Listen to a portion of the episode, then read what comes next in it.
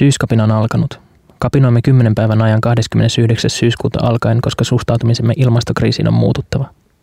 Vaadimme hallitusta julistamaan Suomeen ilmasto- ja ympäristöhätätilan ja ryhtymään välittömästi hätätilaa vastaaviin konkreettisiin toimiin, joilla Suomen luonnonvarojen ylikulutus ja päästöt saadaan muutamassa vuodessa ekologisesti kestävälle tasolle.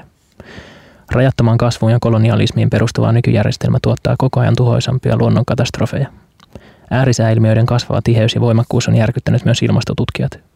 Kansainvälisen ilmastopaneelin uusimman raportin mukaan ilmaston lämpenemistä ei onnistuta pysäyttämään edes puolentoista asteeseen ilman välittömiä ja valtavia päästövähennyksiä. Suomen hallituksen hiilineutraaliustavoite vuodelle 2035 ei ole tilanteen vakavuuteen eikä Pariisin sopimuksen velvoitteisiin nähden riittävä. Nykymenolla Suomi ylittää puolentoista asteen mukaisen hiilibudjettinsa noin kolmessa vuodessa. Me Elokapinassa tiedämme, että nykyinen hallitus kykenee nykyistä paljon nopeampiin toimiin. Uskomme myös, että nykyinen hallitus pystyy perustelemaan toimien moraalisen välttämättömyyden suomalaisille. Koska ero puolentoista ja kahden asteen lämpenemisen välillä on satojen miljoonien ihmisten ja lukemattomien muiden eliölajien elinolosuhteiden säilyminen tai tuhoutuminen, arvioimme, että kymmenen päivän protestista aiheutuva häiriö on kohtuullinen suhteessa tilanteeseen, jossa olemme. Kohdistamme vaatimuksemme hallitukselle, emme yksilöille. Toimintamme tarkoitus ei ole hyökätä yksittäisiä autoilijoita vastaan. Olemme ilmoittaneet mielenilmauksesta poliisille ja perustelleet sen syyt. Pysäyttämällä liikenteen näytämme, ettei aikamme suurinta kriisiä voi ohittaa asiana muiden joukossa. Olemme kaduilla rakkaudesta ja vastuuntunnosta elämää kohtaan.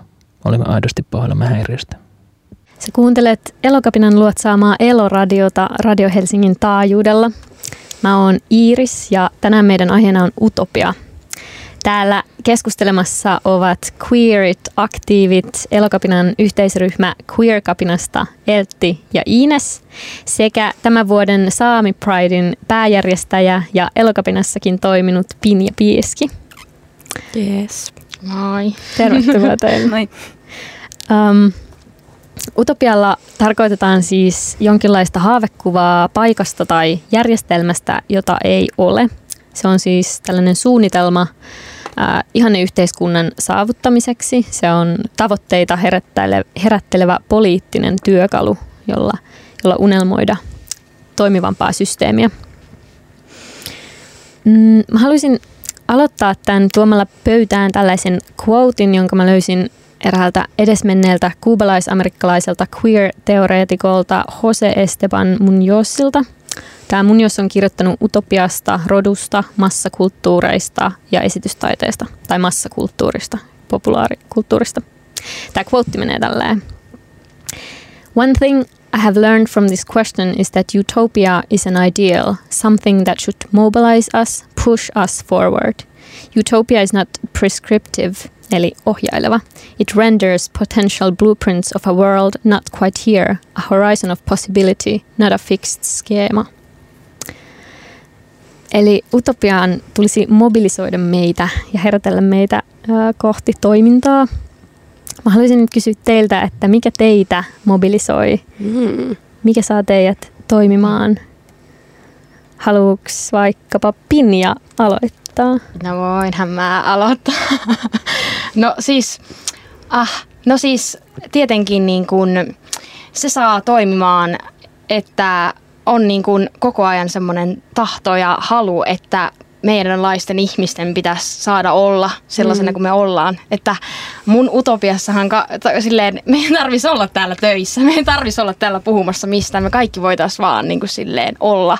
Ja tämä maailma ei ole vielä valmis, niin sen takia täytyy olla aktiivinen ja jotenkin, ja varsinkin vaikka sille omalta kannalta niin saamelais queer niin tyyppejä on sille, että on semmoista hiljaisuutta vaan tosi paljon, niin mm. sitten on vaan semmoinen olo, että pakko olla sitten, että no perkele, jos kukaan ei puhu näistä asioista ja ole mm. esikuvana ja ei ole niin kuin sitä niin, kuin, niin sitten pitää itse olla avoin ja toivoa sitten, että jollekin tulevaisuudessa on ja jollekin nuoremmalle. Kun itsellä niitä esikuvia ei ole ollut, niin sitten mä toivon, että jotenkin se, että on avoimesti niin, ja jotenkin toimii niin näiden asioiden eteen, niin se auttaa myös muita eteenpäin. Mm, kiitos. Jep. Entäs haluatko Eltti jatkaa? Joo. Mä saan tosi paljon kiinni tuosta, mitä sä Pinja sanoit, koska mä oon itse lestadiolaisyhteisössä kasvanut. Niin sielläkin oli jotenkin tosi yksin sen asian kanssa ja joutui niinku silleen en mä tiedä, taistelee on ehkä vähän, vähän ää, outo sana, mutta kuitenkin sillä, että joutui niin kuin käyttää tosi paljon resursseja siihen, että, että tulee kuulluksi ja nähdyksi ja että saa vaan olla ja niin kuin näkyä, niin mulla se lähtee aika paljon siitä, että mä niin kuin, niin kuin itseäni, tai siis että it, omaa niin kuin representaatiot varten niin kuin lähin tekee sitä ja just sillä, että kun ties, että on niitä muitakin siellä lesta-yhteisöissä, jotka ei niin kuin saa näkyä ja olla, niin jotenkin siitä se lähti ja mä yhdyn tuohon mu- muuhunkin, mitä Pinja sanoi, että jotenkin niin, mulkin se on jotenkin sellainen utopia ja haluaa olla rakentamasta parempaa tulevaisuutta kaikille. Ja, ja mä jotenkin enää näe muuta mahdollisuutta kuin olla ja tehdä. Se on jotenkin niin läpileikkaavaa mun elämässä nykyään, että se niin kuin vaan tulee mukana ja jotenkin ohjaa, ohjaa mun ehkä toimintaa ylipäätään niin kuin pitkällä skaalalla. Kiitos. Entäs Iines? Öö, kyllä, joo, samaistun myös näihin molempiin puhujiin ja, ja siihen ehkä myös siihen vastuuntuntoon, mitä kokee mm. kaikenlaista näistä asioista ja haluaa ö, omalla toiminnallaan sit tuoda tietynlaista muutosta. Ja sitten itsellä myöskin sellainen niin kuin ylipäätään myöskin ehkä optimismi ja toivo siitä, että, että mm on niin kuin munkinlaisia mahdollisuuksia ja se, että näkee, että on mahdollisuus toisenkinlaisiin niin kuin systeemeihin ja tulevaisuuksiin, mm. niin jotenkin ajaa myös toimimaan niiden edestä. Mm. Todellakin. Joo, tässä tuli jo hyvin niin kuin teidän taustoja esille, kiitos siitä. Äh, haluaisitteko te sitten vielä kertoa, että millaista aktivismia te teette? Mitä siihen aktivismiin kuuluu? Hmm, mä voin vaikka aloittaa. Uh, mulla se alkoi sellaisena uh, IG-postailuna ja niinku kavereille puhumisena ja silleen se on myös jatkunut se sama homma, mutta sitten tota, no mulle, tai siis että pitää vaikuttaa niissä yhteisöissä, missä itse on, tai että niinku, tai et niinku sillä, että sen verran kun saa tilaa, niin sitten mä niinku niissä kaikissa yhteisöissä teen sitä ja niinku, just silleen lehta, lesta yht, yhteisössä sen verran, kun pystyy, että oma, oma niin kuin silleen lähipiiri, kaverit, um, kaikki harrastukset. Uh, Mutta nyt mä oon löytänyt ehkä sellaisen uuden aktivismin muodon, että mä kirjoitan niin kuin poliittisia runoja. Ja esität niitä syyskapinassa muun muassa. Joo. Se on ollut tosi siistiä, että siinä kun ei tarvitse niin kuin silleen perustella, vaan voi kirjoittaa itselleen ja niille, jotka tulee sitten ymmärtää ne jutut. Mm. Uh, niin, ja sitten tietenkin elokapina. Mutta koulussa mä oon myös yrittänyt taistella ö, valtakunnallista järjestelmää vastaan yläasteelta lähtien. Millaisin keinoin? Uh, mä oon ollut oppilaskunnassa niin kuin, no tänä vuonna mä lopetin, mutta varmaan yli viisi vuotta niin kuin eri oppilaskunnissa ja siellä niin kuin, mä oon muutaman koulutuksen organisoinut ja on pelin käsin Pride-lipun meidän yläkouluun. Ja, wow. ja nyt mä oon meidän koulun sellaisessa kestävän kehityksen ryhmässä, missä me käsitellään myös queer niin kuin, teemaa, niin myös niin kuin vaan tiedon jakamista, kaikkea sellaista. Entäs Pinja? Joo, no siis mä koen, että mä teen niin kuin sekä aktivismia niin kuin silleen oman yhteisön sisällä tai silleen vaikka niin kuin saamelaisyhteisön sisällä silleen, äh, niin kuin, tavallaan myös niin kuin meiltä meille, silleen, toisille queer-saamelaisille, mutta myös silleen saamelaisille mm. paljon on jotenkin yrittänyt saada keskustelua ja aikaan niin kuin saamelaisyhteisön sisällä niin kuin queer-oikeuksien niin kuin parantamiseksi niin kuin siellä. Tai mä koen, että mä tarvin niin kuin sekä molemmalla, niin kuin kumman, mm. monenkin, kummankinlaista aktivismia, että sekä sitä niin kuin, jotenkin oman yhteisön sisällä, vaikka saamelaisyhteisön sisällä, ja sitten myös toisaalta sit myös saamelaisyhteisön ulkopuolella myös sitten niin kuin jotenkin laajemmassa mittakaavassa, vaikka jotenkin ei saamelaisille ja ei queer-tyypeille, tai niin jotenkin, että se mm. jotenkin, että tekee silleen monenlaisia juttuja ja ehkä silleen oma jotenkin semmoinen aktivistipolku, ak, semmoinen uh, on ehkä niin kuin, jotenkin vaan lähtenyt siitä, että on vaan jotenkin ollut jotenkin opetellut artikuloimaan ja jotenkin puuttumaan semmoisiin epäkohtiin ihan vaan jotenkin jossain perusympäristössä, koulussa, mm. jossain yhteisössä, missä on ollut.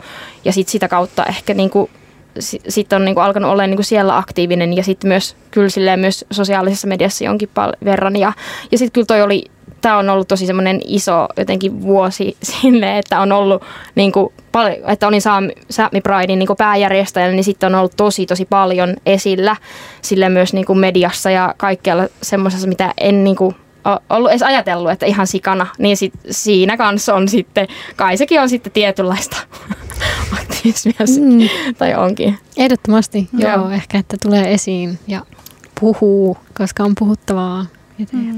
Mm. Mites Iines? Mm, mäkin olisin ehkä sanonut niin kuin ylipäätään just ton, niin kuin jollain tavalla esillä olemisen tai ylipäätään edes näkyvänä olemisen tässä yhteiskunnassa. Joo. Hmm. ehkä on vähän vaikea niin kuin määritellä, että mikä kaikki omassa toiminnassa sit on sitä aktivismia. Että onko se, niin kuin, minkälaista taidetta tekee, onko se aktivismi, että mitä kirjoittaa hmm. tai mitä maalaa, onko mun opinnot aktivismia tai no ehkä tämmöinen niin perinteinen ilmastoaktivismi on helppo niin kuin ainakin sanoa, että se on sellaista aktivismia, mitä tekee, tai queer-aktivismi. Mutta se raja on ehkä vähän mm. vaikea määrittää, että mikä kaikki omassa toiminnassa sit on sitä. Jep. Mutta toi on ehkä just se, että aktivismi, tai mä niinku näen sen määritelmän nimenomaan sellaisena, että se niinku läpileikkaa sun elämää ja sen takia se mm. nimenomaan on aktiiv, aktiivista, niin sit se on mm. aktivismi. Mm. Tai että jotenkin että sillä aktiivisesti pyrkii kehittämään niitä Jep. asioita kaikessa toiminnassa. Mm. Jep. Mm. Totta. Mm. Joo. Vielä puhutaan uh, vähän queeriydestä. Mitä on olla queer? Onko se nykyään suomeksi, käytetäänkö myös sanaa kvääri? Vai no onko siis se vielä? käyttää ja sitten on kyllä kaikki muutkin sanat. Mä en Suomennokset tota koskaan. Kyllä, Etkö? Kvääri. Mutta um, vielä tähän Joo, tähän mun Jossin teokseen, koska se jotenkin inspiroi mua nyt lähestymään teitä näillä joillakin kysymyksillä. Mun Jos on 2009 julkaissut tällainen, tällaisen teoksen kuin Cruising Utopia. Ja siinä introssa se esittää, että, että tulevaisuus on niin kuin queeriuden piiriä. Että queerius tai niin, mit, mitä on olla queer, se on kaipausta jonnekin, jota ei vielä ole. Ja se johtaa meitä eteenpäin nykyhetkestä aina ulos. Mm, ja että mm. siinä on mm. niin kuin jonkun toisen maailman potentiaali ja se niin kuin cracks open tätä nykyhetkeä. Ja tämä on musta jotenkin tosi ihana ja puhutteleva ajatus. Mä mietin, että mitä teille merkitsee olla queer? Mm. Mä haluan ehkä Eltti. aloittaa sillä, että queer on aikaisemmin ollut sortava sana ja sitä on niinku reclaimattu, että se ei edelleenkään kaikille ole mitenkään lähelläkään neutraalia tai positiivista. Että sen takia se merkitsee, tai senkin takia se merkitsee eri ihmisille tosi paljon. Iines. Äh, joo, ja eri kulttuureissa sillä on Jep. myös tosi erilainen merkitys. Jep. Et sen takia mä ehkä halusin tähän alkuun sanoa, että se merkitsee kaikille eri asioita. Uh, mulle, hmm, mulle se on jonkunlaista vapautta. Että mun ei tarvii tunkea itse johonkin boksiin, mutta sitten siinä on jotain sellaista niin kuin yhtenäisyyttä siihen, että et, ähm, et, niin kuin queer voi tarkoittaa mitä tahansa, mutta sitten sä voit kuitenkin niin kuin olla yhteydessä jonkun kaa, vaikka te olisitte niin kuin eri tavalla queer. Um, ja se on jotenkin, niin, se on mulle sellainen vapauttava termi.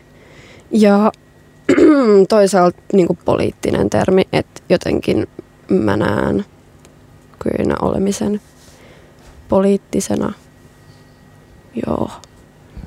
Joo, siis tosi hyvä alustus Eltti ja just noinhan se on. Tai että mäkin koen, että jotenkin siinä queer-sanassa on joku semmoinen, siinähän on, sehän on alun perin ollut just silleen haukkumasana, eikö mm, Tai silleen, että siinä joo. on semmoinen klangi, mutta samaan aikaan niin kuin siitä on tullut semmoinen just, ehkä just miten sä sanoit, tai ylipäätään jotenkin semmoinen tosi poliittinen jotenkin viesti. Tai ainakin mulle se on tosi semmoinen läpileikkava niin kuin identiteetti silleen, että se niin kuin, tarkoittaa jotenkin paljon tai jotenkin. Ja sitten just toi, että ei silleen, se ei niinku määrite, määrittele tiettyyn suuntaan, vaan se niinku sisältää kaiken. Niin silleen, niin, että se on ainakin itsellä silleen tosi semmoinen vahva niin kuin, miten identifioi itsensä, että on niin kuin queer-saamelainen. Mm. Mm. Mites Ines, mitä sulle merkitsee olla queer? Ähm, kyllä joo, niin kuin ensisijaisesti myöskin terminä mä pidän sitä aika niin kuin poliittisena tai poliittisena mm. ja, tai sellaisena niin kuin, se tarkoittaa aina jossain määrin semmoista niin kuin epäneutraaliutta, mutta ehkä mä niin kuin mietin tästä lainauksesta, minkä sä sanoit, että tulevaisuus on queereiden piiriä, niin mulle ehkä niin kuin nykyisyys on queereiden piiriä ja että tavallaan me ei rakenneta queerimpää maailmaa, vaan niin kuin maailma on jo queer ja me halutaan mm. tuoda sitä esiin. Mm. Joo. Hyvä pointti. Joo, ja ehkä mulla niin kuin henkilökohtaisesti se myös merkitsee jotenkin paljon semmoista niin kuin vaikeutta, mutta ehkä sen niin kuin kautta myös rakentuvaa iloa, että se on niin kuin, upeat nähdä, miten elämässä jotenkin sellaiset asiat, mitkä on aikaisemmin ollut melkein niin kuin vaikeimpia asioita, jotenkin on sellaisia, jotka tuottaa eniten iloa tällä hetkellä mulle. Hmm. Joo, jep.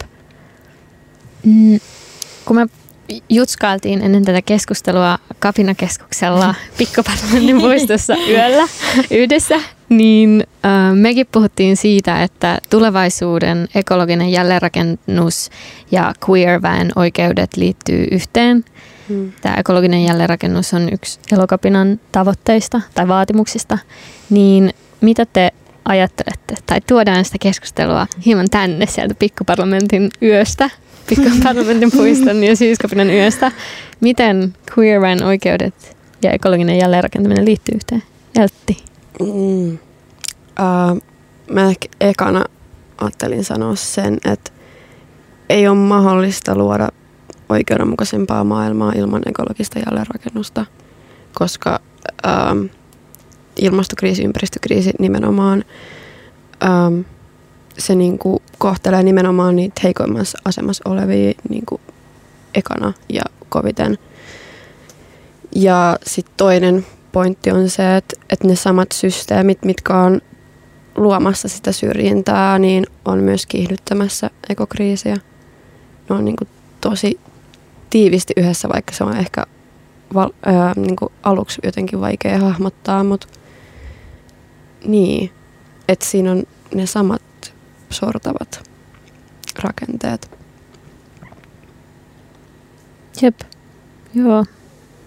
Kiitos tuosta. Onko Iineksellä tai mä mietin, että ehkä mun pitää nimetä ne rakenteet. Mä vaan puhun täällä jostain systeemeistä, mutta tarkoitan siis niin kuin kapitalismia, kolonialismia. puhutaan ehkä myöhemmin lisää binääriydesta. Joo. Niin tällaiset maininnat. Tällaiset. Hmm. Pienet sanat. Joo, ja niin kuin ekologisesta jälleenrakennuksesta me ollaan niin kuin puhuttu queerkapinassa niin ekososiaalisesti oikeudenmukaisesta mm. jälleenrakentamisesta, mikä tarkoittaa niin kuin myös sitä, että niitä pitää kuunnella myös eniten, jotka tällä hetkellä kärsii eniten siitä Jep. nykyisestä systeemistä. Ja meidän pitää kehittää keinoja, joilla tämä niin kuin varmistuu. Ja myöhemmin puhutaan sitten tästä aktiosta ja sen niin kuin, viestistä, missä meillä myös on mm. ihan niin kuin ehdotuksia tästä.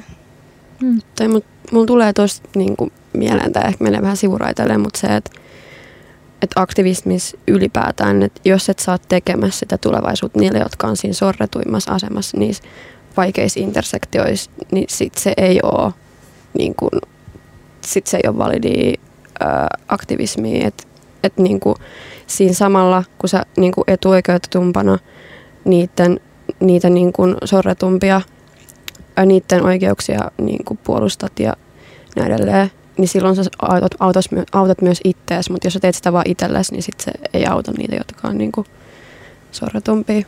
Jep. Mitä Pinja mm. sä ajattelet?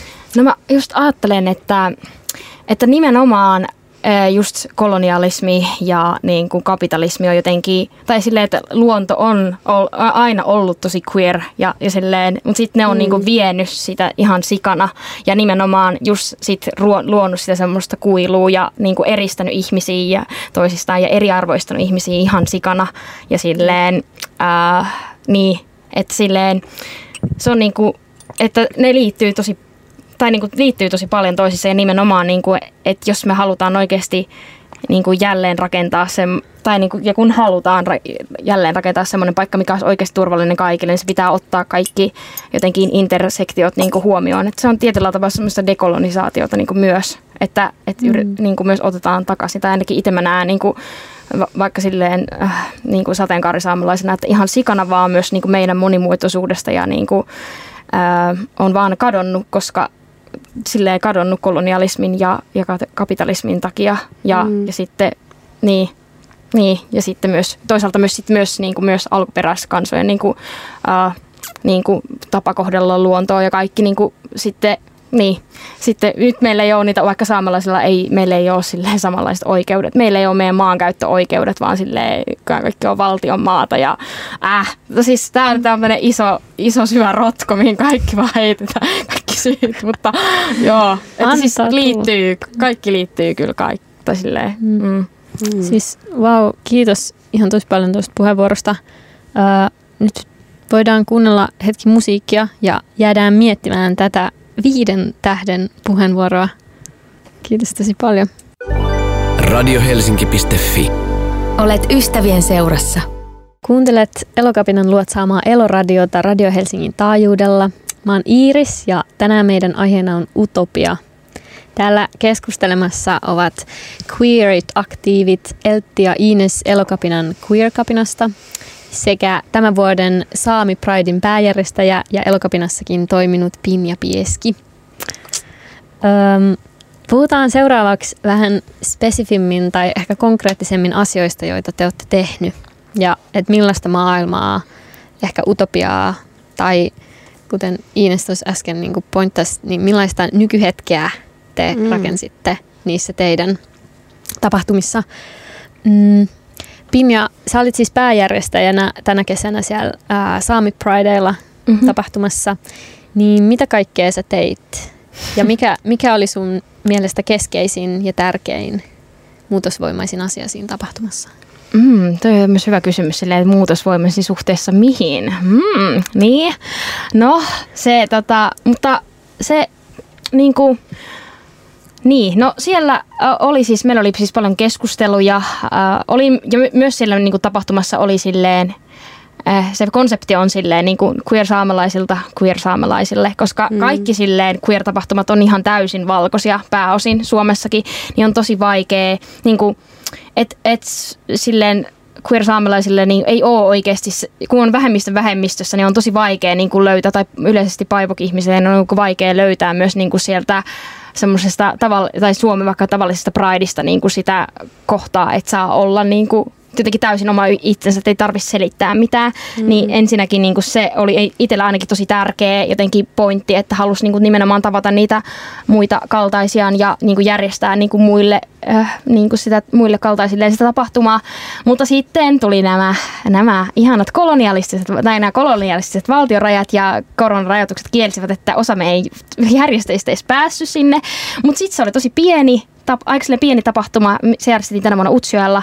Ja tota, sitten sinne ei päässyt, sit ystävät ei päässyt Norjan ja Ruotsin puolelta tulemaan sinne muut, jotka oli järkkäämässä, mutta sitten siinä oli niinku paljon niin kuin muita saamelaisia, jotka ei ollut, että oli paljon silleen liittolaisia, mutta se saamelaisia liittolaisia ja se oli tietyllä tapaa niin kuin tosi silleen myös ihanaa sitten, että se oli niin, niin kuin pieni ja oli silleen, että tarvii semmoisia turvallisempia tiloja, missä niin kuin voi olla oma itsensä ja missä voi niin kuin nimenomaan keskittyä siihen aiheeseen ja jotenkin jakaa sitä tietoa, koska sitä tietoa, sitä tiedon jakamista myös tarvitaan vaikka tosi paljon myös vaikka saameksi, niin kuin, että ihmiset saa sitä äidinkielellään ja niin kuin näin, niin sitten me puhuttiin esimerkiksi just niin kuin käkteistä, eli puuista just ja miten binääri jakautuneet ne, ne on esimerkiksi ja, silleen, ja binäärinen konseptikin, miten silleen se on muotoutunut niin kuin aikojen saatossa ihan äh, ja kolonialismin seurausta sekin ihan sikana ja silleen, että, että mm. on niin kuin tullut se jakama. Mutta että joo, keskust- keskusteluja oli paljon jo muutenkin silleen epäkohtia, silleen saman aikaan niin kuin protestia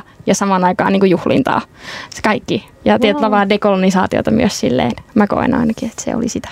Upeeta, kuulostaa tosi hienolta. Tulee myös yep. mieleen, niin kuin, tai siis toi, että juhlaa ja protestia sen saman asian kanssa tasapainoillaan mm. nyt tässä meneillään olevassa syyskopinassa.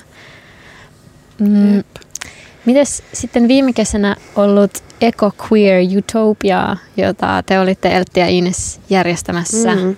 Mitä siellä, mitäs Marsalkka Mannerheimin patsaalla tapahtui kesällä? No jaa. Öm, tosiaan me, meillä oli pari tyyppiä, jotka kiipesi sinne Mannerheimin patsaan päälle. Levitettiin sieltä öö, meidän bannereita ja tehtiin sellainen, öö, miksi sitä kutsuisi liaani? Liani huvitelta. Joo, sellainen, haluttiin niinku jotenkin tuoda siihen sitä niinku luontoa ja sitten sitä meidän teemaa ja niinku jotenkin sen visuaalisuuden kautta sillä näyttää se yhteys myös. Niin ja sillä niin kuin luoda oikeasti semmoinen konkreettinen tila, mistä. Jep. meidän niin kuin näkemykset ja ajatukset Jep. ja vaatimukset tulee esille. Joo, että siinä oli ne muutamat tyypit siellä, sitten siinä oli alhaalla niinku, mm, niinku ihmisiä paljon. Ja, Mielenosoitus kautta Joo. katujuhla. Joo, ja sitten tota, meitsi piti puhetta, juonsin sitä ja oli, oli tanssikapinaa, oli, oli tanssimista ja musiikkiesityksiä ja, ja tota, niin, kaikkea kivaa. Mm. Paitsi sit se ei ollutkaan Niin. enää niin kivaa, Joo. koska siinä vaiheessa kun mä olin aloittamassa mun puhetta, niin 20 tota, rynnäkköpoliisi, mitä? Onko se rynnäkköpoliisi? Joo. Eikö Niin. ne ole niitä Joo. musta-asuisia? Niin, niin sieltä tuli kadun yli ja sitten ne niinku eristi siitä tietyn tilan siitä, siitä aukiosta, mikä siinä on. Ja sitten sinne tuli myös ää, palo, tikasauto, tikasauto sitten hakemaan ne tyypit alas. Ää, vaikka oltiin kyllä viestitty, että homma ihan hoidossa ja ollaan tässä pari tuntia ja sitten otetaan kaikki pois, mutta se piti sitten tehdä sillä tavalla. Niin siinä oli kyllä sellainen kontrasti, että siinä on se niinku, yritetään tehdä sitä utopiaa ja siinä on niinku queer-ihmisiä läsnä ja sitten toisaalta se niinku poliisi ja ne niinku siinä yhtenä rivistönä ja sitten löytyy kuvia, missä niinku mä oon siinä puhumassa ja sitten siinä on niinku sellaisena rivistönä just ne poliisit ja tai sitten vaikka se, kun me tanssittiin, niin ne oli niinku siinä meidän yleisönä. Mm. Jep, muistan Niin, ja kyllä. toisaalta me silti niin kuin oltiin itse valittu niin kuin aika sellainen paikka, mikä me tiedettiin, että se on Mm. aika provosoiva paikka. Ja Jep. oltiin valittu tehdä myös kansalaistottelemattomuutta, jotta me saataisiin näkyvyyttä sille meidän hyvin kiireiselle viestille. Mm. Mutta siinä ehkä oli, että me haluttiin nimenomaan valita se paikka, koska se niinku nimenomaan symboloi sitä, mitä me oltiin niinku viestimässä. Et nimenomaan se, niinku, tai että siinä tulee jotenkin esille siinä patsaassa se niinku, ihmisen ja luonnon niinku, välinen rakenne, mikä on niinku, keinotekoisesti synnytetty, että jotenkin ihminen olisi luonnon yläpuolella, varsinkin niinku, valkoinen mies. Ja se, että ollaan niin kuin konkreettisesti nostettu jalustalle just se yhdenlainen olento Niin. kaikkien muiden yläpuolelle. Niin, ja tämähän, tai sehän oli nyt, Elokapinan kaikkia toimintaa on tosi isosti niin kuin vahdittu, ja kaikki on aina kielletty ja kaikki kiva, mitä Elokapina haluaa tehdä, koska ää, eikö niin, että saamelaisaktivisti kollektiivi Suohpan Terror teki saman 2015, mm. ja se protesti sujui oikein hyvin, tai että poliisi ei tullut ymmärtääkseni pysäyttämään sitä Joo. että se, se on niin tehty, että se ei ollut ehkä niin, se kansalaistottelemattomuus tavallaan yllätti myös meidät, että se olikin näin paha, Joo, meidän paha asia. kuvitelmissa me oltaisiin saatu kyllä niin kuin, olla siellä loppuun asti. Mä ajattelin, että ei ketään kiinnosta. Mm. Se aktiohan sai myös äh, pari call-outtia. Joo. Ha- Haluatteko te niistä avata, että mihin ne liittyi? Um, tota noin, Iines, haluatko aloittaa? Mun aivot lyö tyhjää tällä hetkellä. Ähm, no joo, nämä calloutit liittyy enemmänkin tuohon niin aktion viestintään. Mm. Jep. Että ö, no osittain niin kuin, vähän keskenään ristiriitaisia, mitä me ollaan saatu, mutta samalla niin kuin, ehkä laajentaa myös sitä näkökulmaa niin kuin sit eri tahoilla. Ö, toinen koski sitä, että, että me ei tota, huomioida meidän niin kuin, viestinnässä tarpeeksi just alkuperäisväestöjä, esimerkiksi saamelaisia. Ja toinen koski taas sitä, että, että me puhutaan liian niin kuin laveasti alkuperäisväestöistä eikä, niin kuin, Mm. eikä tehdä sitä tarpeellista eroa eri niin kuin, kansojen välillä. Joo. Et silleen tosi kiitollinen niistä call että me voidaan niinku sit taas seuraavissa aktioissa ja ylipäätään elokapinassa ää, kehittää sitä viestintää ja ylipäätään toimintaa. Mm-hmm. Niin.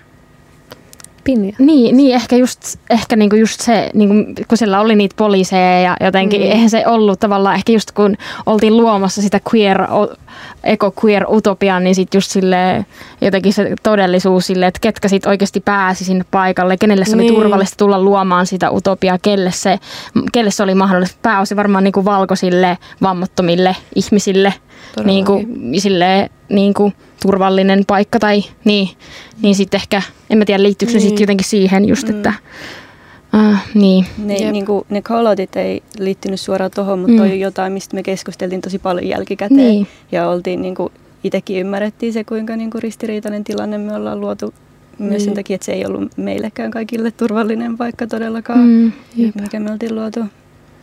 Että toi ehkä on ylipäätään sellainen teema elokapinassa, että, että kello on se etuoikeus vaikka mennä sinne kadulle tai, Mm. tai olla jotenkin näkyvillä. Ja että vaikka me just niin kuin, öö, pyritään toimimaan niin kuin turvallisemman tilan ja, ja niin kuin periaatteiden mukaan ja näin edelleen, niin se on silti niin kuin se niin kuin, sit kuitenkin niin kuin realistisesti, niin onko se kaikille mahdollista. Mm. Niin se on se, mitä me niin kuin, pyritään edistämään, mutta niin kuin, joo. Jep. Joo, tuohon ollaan nyt viime aikoina ö, elokapinan sisällä kans ryhdytty reagoimaan. Kiitos kaikkien callouttien ja niin kuin kritiikkien, Mm. että pyritään niin kuin sisäisesti ö, jotenkin kouluttamaan itseämme rasismista, miten tunnistaa sitä ja miten puuttua. Että kaikki lakitarkkailijat ja poliisikontaktit ja tukiroolit osais niin kuin vaikka etukäteen puhua poliisille, että me vaaditaan, että te kohtelette meidän mielenostoja tasa-arvoisesti ja me Mm. videoidaan asiat ja otetaan niin kuin kirjaa, että olisi jotain sellaista niin kuin tietotaitoa toimia niissä Niin. ja ehkä myös luoda. Mm. Ja Niin ehkä myös niin kuin ylipäätään sen niin kuin myöntäminen, että, että ei ne tilat ole turvallisia Mm. kaikille, että me voidaan Nimenomaan. pyrkiä tekemään niistä turvallisempia, mutta ne ei lähtökohtaisesti ole. Jep, jep. No mutta vielä takaisin siihen, mitä te olette tehnyt viisi poliiseista hetkeksi. Pinja, sä sanoit just silloin kapinan keskuksella, kun juteltiin jotenkin tosi upeasti, että se oli niinku ko- dekolonialismia se tapahtuma, jonka te, jota sä olit järjestämässä Utsjoella viime kesänä, Saami Pride. Niin mitä kaikkea se mahdollistaakaan, että, että valtaväestö ei ole paikalla? Tai mitä, mitä Mm. sä just tarkoitat sillä, että se oli niin voima, voimakas ja dekolonisoiva se tapahtuma? No ehkä just se, mitä mä sanoin aikaisemmin, että kaikki queer-tapahtumat on niin silleen valkoisia, niin sitten se oli jotenkin niin erityistä, että sai jotenkin, että me saatiin, mä sain koko ajan puhua silleen mun äidinkieltä, mä sain koko ajan olla mun, mun ihmisten kanssa siellä yhdessä ja jotenkin ja käsitellä myös niin kuin kaikkia osuuksia mun identiteetistä. Se oli paikka, jossa sai oikeasti silleen levähtää, että ei tarvinnut selittää Mm. mitään osaa identi- omasta identiteetistä. Et Sitten taas vaikka queer-piirissä saattaa joutua selittämään, että Aa, no mä oon myös saamelainen ja näin. Ja, ja sitten jotenkin, niin se oli jotenkin tosi erityistä ja upeaa, että sitten oikeasti pystyi niinku syventämään jotain eh, niinku keskustelua ja jotenkin jakaa sitä tietoa myös niinku muille. Mm, ja silleen, se neljän päivän aikana meillä oli tosi hienoja silleen keskusteluja ja, ja workshoppeja ja silleen puheita. Sitten oli eh, se kulku ja silloin lauantaina ja sille, sit siellä, se oli ihan uskomatonta, että se, siellä pikkukylässä, missä mä niin olen kasvanut, että siellä oli ihan sikana ihmisiä, niin kuin monta sataa ihmistä. Ja jotenkin, ja sitten just silleen, ja ehkä niin kuin me, meillä oli just teemana silleen sukupuolen moninaisuus ja, ja silleen, just silleen, niin kuin, et vaikka, silleen, vaikka ne käkit, mistä mä aikaisemmin puhuin, ja sit mm. ne on nykyään niin, niin kuin tosi binäärin mukaan jaoteltuja silleen, että tämmöiset on nyt nämä feminiiniset ja naisten puut ja tämmöiset on nämä miesten niin kuin, ää, tai tämmöiset nämä maskuliiniset käktit, niin sitten just vaikka niin kuin miten aikaisemmin, kun katsoo historiaa, niin silleen niillä käktillä ei ole niin kuin ollut melkein mitään eroa. Että silleen, että myös miten, niin kuin, miten niin kuin kolonialismin ja assimilaation ja kaiken seurauksena myös niin kuin sitä queer-moninaisuutta on myös saamelaisyhteisössä. Niin kuin, se on tosi vaikea niin erotella, että mistä vaikka niin kuin ne ennakkoluulot vaikka saamelaisyhteisön sisällä, että mistä se mm. tulee, että, että se on tosi siis heteronormatiivista, tosi silleen, niin kuin, että mistä ne tulee ja ne sukupuoliroolit. Että mä koen, että ne on myös, että mistä ne tulee, että mikä on sitten, ei, ei voi tavallaan erotella, että mikä on nyt sitä saamelaista ja mikä on sitten niin kuin, niin kuin sit, niin kuin, koska mehän ei olla eri, saamelainen yhteisö tietenkään mitenkään erillään niin kuin muusta väestöstä, niin, miten, mm. mitkä ne vaikutukset on, niin kuin mitä on niin kuin lähtenyt sitä moninaisuudesta, niin sen takia mä koen, että se oli tosi silleen dekolonisoivaa. Mutta niin, nyt mun katkesi ajatus. oh. siis, tuossa tuli tosi paljon just se, että miten ällöttävästi ja kamalasti patriarkaatti, heteronormatiivisuus, valkoisuus, kaikki tällainen ja niin kuin dualistinen mm. jaottelu, että se menee niin kuin kaikkialle. Tai että se on just mm. läsnä, kuten sanoit, saamelaispiireissä, se on läsnä ilmastoliikkeessä. Mm, se on kyllä. Niin kuin, ei voi missään olla turvassa siltä. Siksi ehkä kaikkialla pitää tehdä sitä työtä. Tai mm. Nimenomaan. Mm, mitä Eltti ja Ines mitä liittyi siihen EcoQueer Utopia aktion suunnitteluun? Mihin tietolähteisiin te sukelsitte? Te olette puhunut ekofeminismistä ja queer-ekologiasta. Joo. Uh, mä hyppäsin siis, mä, mä niinku liityin elokapinaan sillä siinä vaiheessa, että mä hyppäsin vaan suoraan siihen niin kuin suunnitteluun. Mä vaan tulin sinne silleen, joo, mä eti, että mä, niin kuin termit oli mulle siinä vaiheessa vielä vähän silleen uusia, mutta silleen, että mä, mä niin kuin turvauduin itse silleen vaan kokemustietoon ja silleen, miten mä, mitä mä oon itse oppinut. Että mä en ole niin kuin opiskellut mitään silleen, okei, okay, mä oon myös lukiolainen, niin en ole ehtinyt, mutta silleen, mutta niin, Ines, osaat sä kertoa tarkemmin? Kumpa muistaisin tarkasti. Tota, toi niinku ideointiprosessi oli siis semmoinen hyvin lavea, että niinku, tavallaan koko se niinku aktiotiimi sai niinku, ideoida. Ja se oli myös hyvin mm. pitkä se ideointiprosessi, että et se vähän junnas välillä paikoillaan. Ja sitten siitä pikkuhiljaa niin kuin, muodostettiin tämä niin kuin utopia-ajatus myöskin sen takia, että, että jotenkin haluttiin välillä myös niin kuin päästä pois niistä niin kuin nykyhetken epätoivoisista tulevaisuusvisioista mm. ja, ja jotenkin niin kuin saada myös toivoa sinne oman toimintaan. Mm. Öö, sillain niin kuin siinä öö, itse niin kuin sitä kirjoittaessani luin paljon just tota, eläimistä ylipäätään, luonnosta ylipäätään ja sitten just ekofeminismistä ja eko,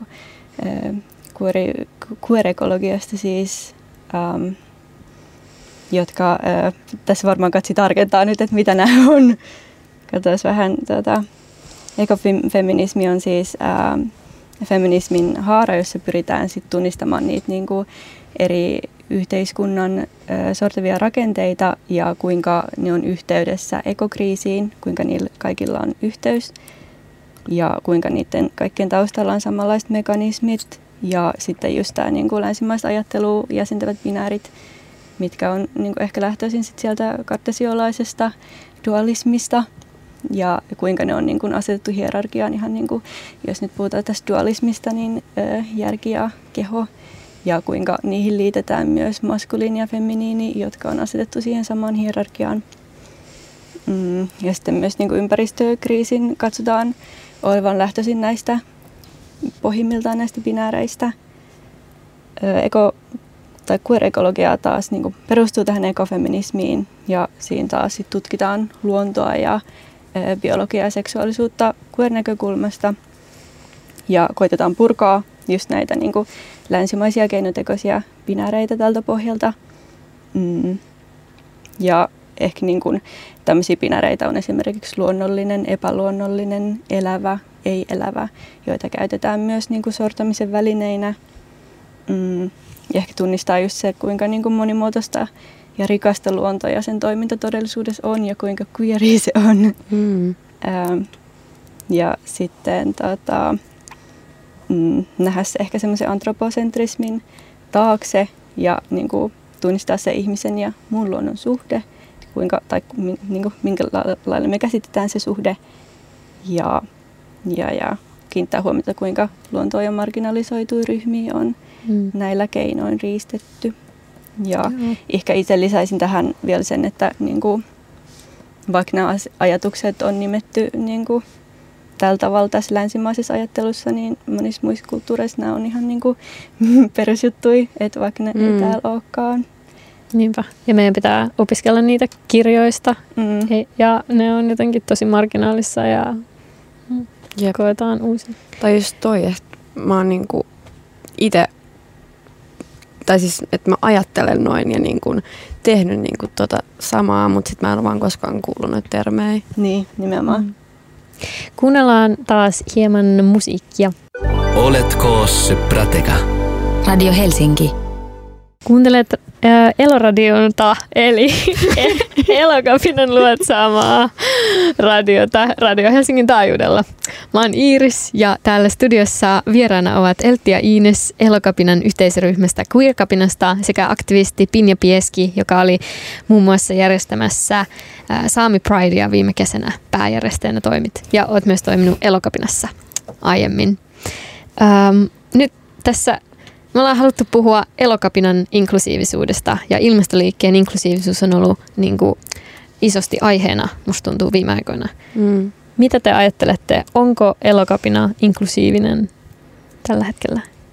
Haluatko Pini aloittaa? Mä voin aloittaa. No siis meidän pitää jotenkin, ensinnäkin meidän pitää jotenkin myöntää ja jotenkin tunnistaa se historia se fakta, että elokapina mm. on silleen valtaväestöstä käsin ja valkoisten keskiluokkaisin ää, toden, varmaan niin kuin, siis ihmisten niin kuin yep. kehittelemä järjestö ja silleen, siinä ei ole sitä niin kuin BIPOC-näkökulmaa ollut alun perin siinä. Tai niin kuin, että, että se ei ole silleen, että se olisi, siinä ei ole mukana, vaan että se, se, se on niin kuin rakennettu siitä val- valkoisesta näkökulmasta, valtaväestön näkökulmasta, ja siinä ei ole sitä BIPOC niin kuin näkökulmaa, ja, ja, tai myöskään silleen erityisesti queer-näkökulmaa, sitä pitää niin kuin, silleen tuoda koko ajan.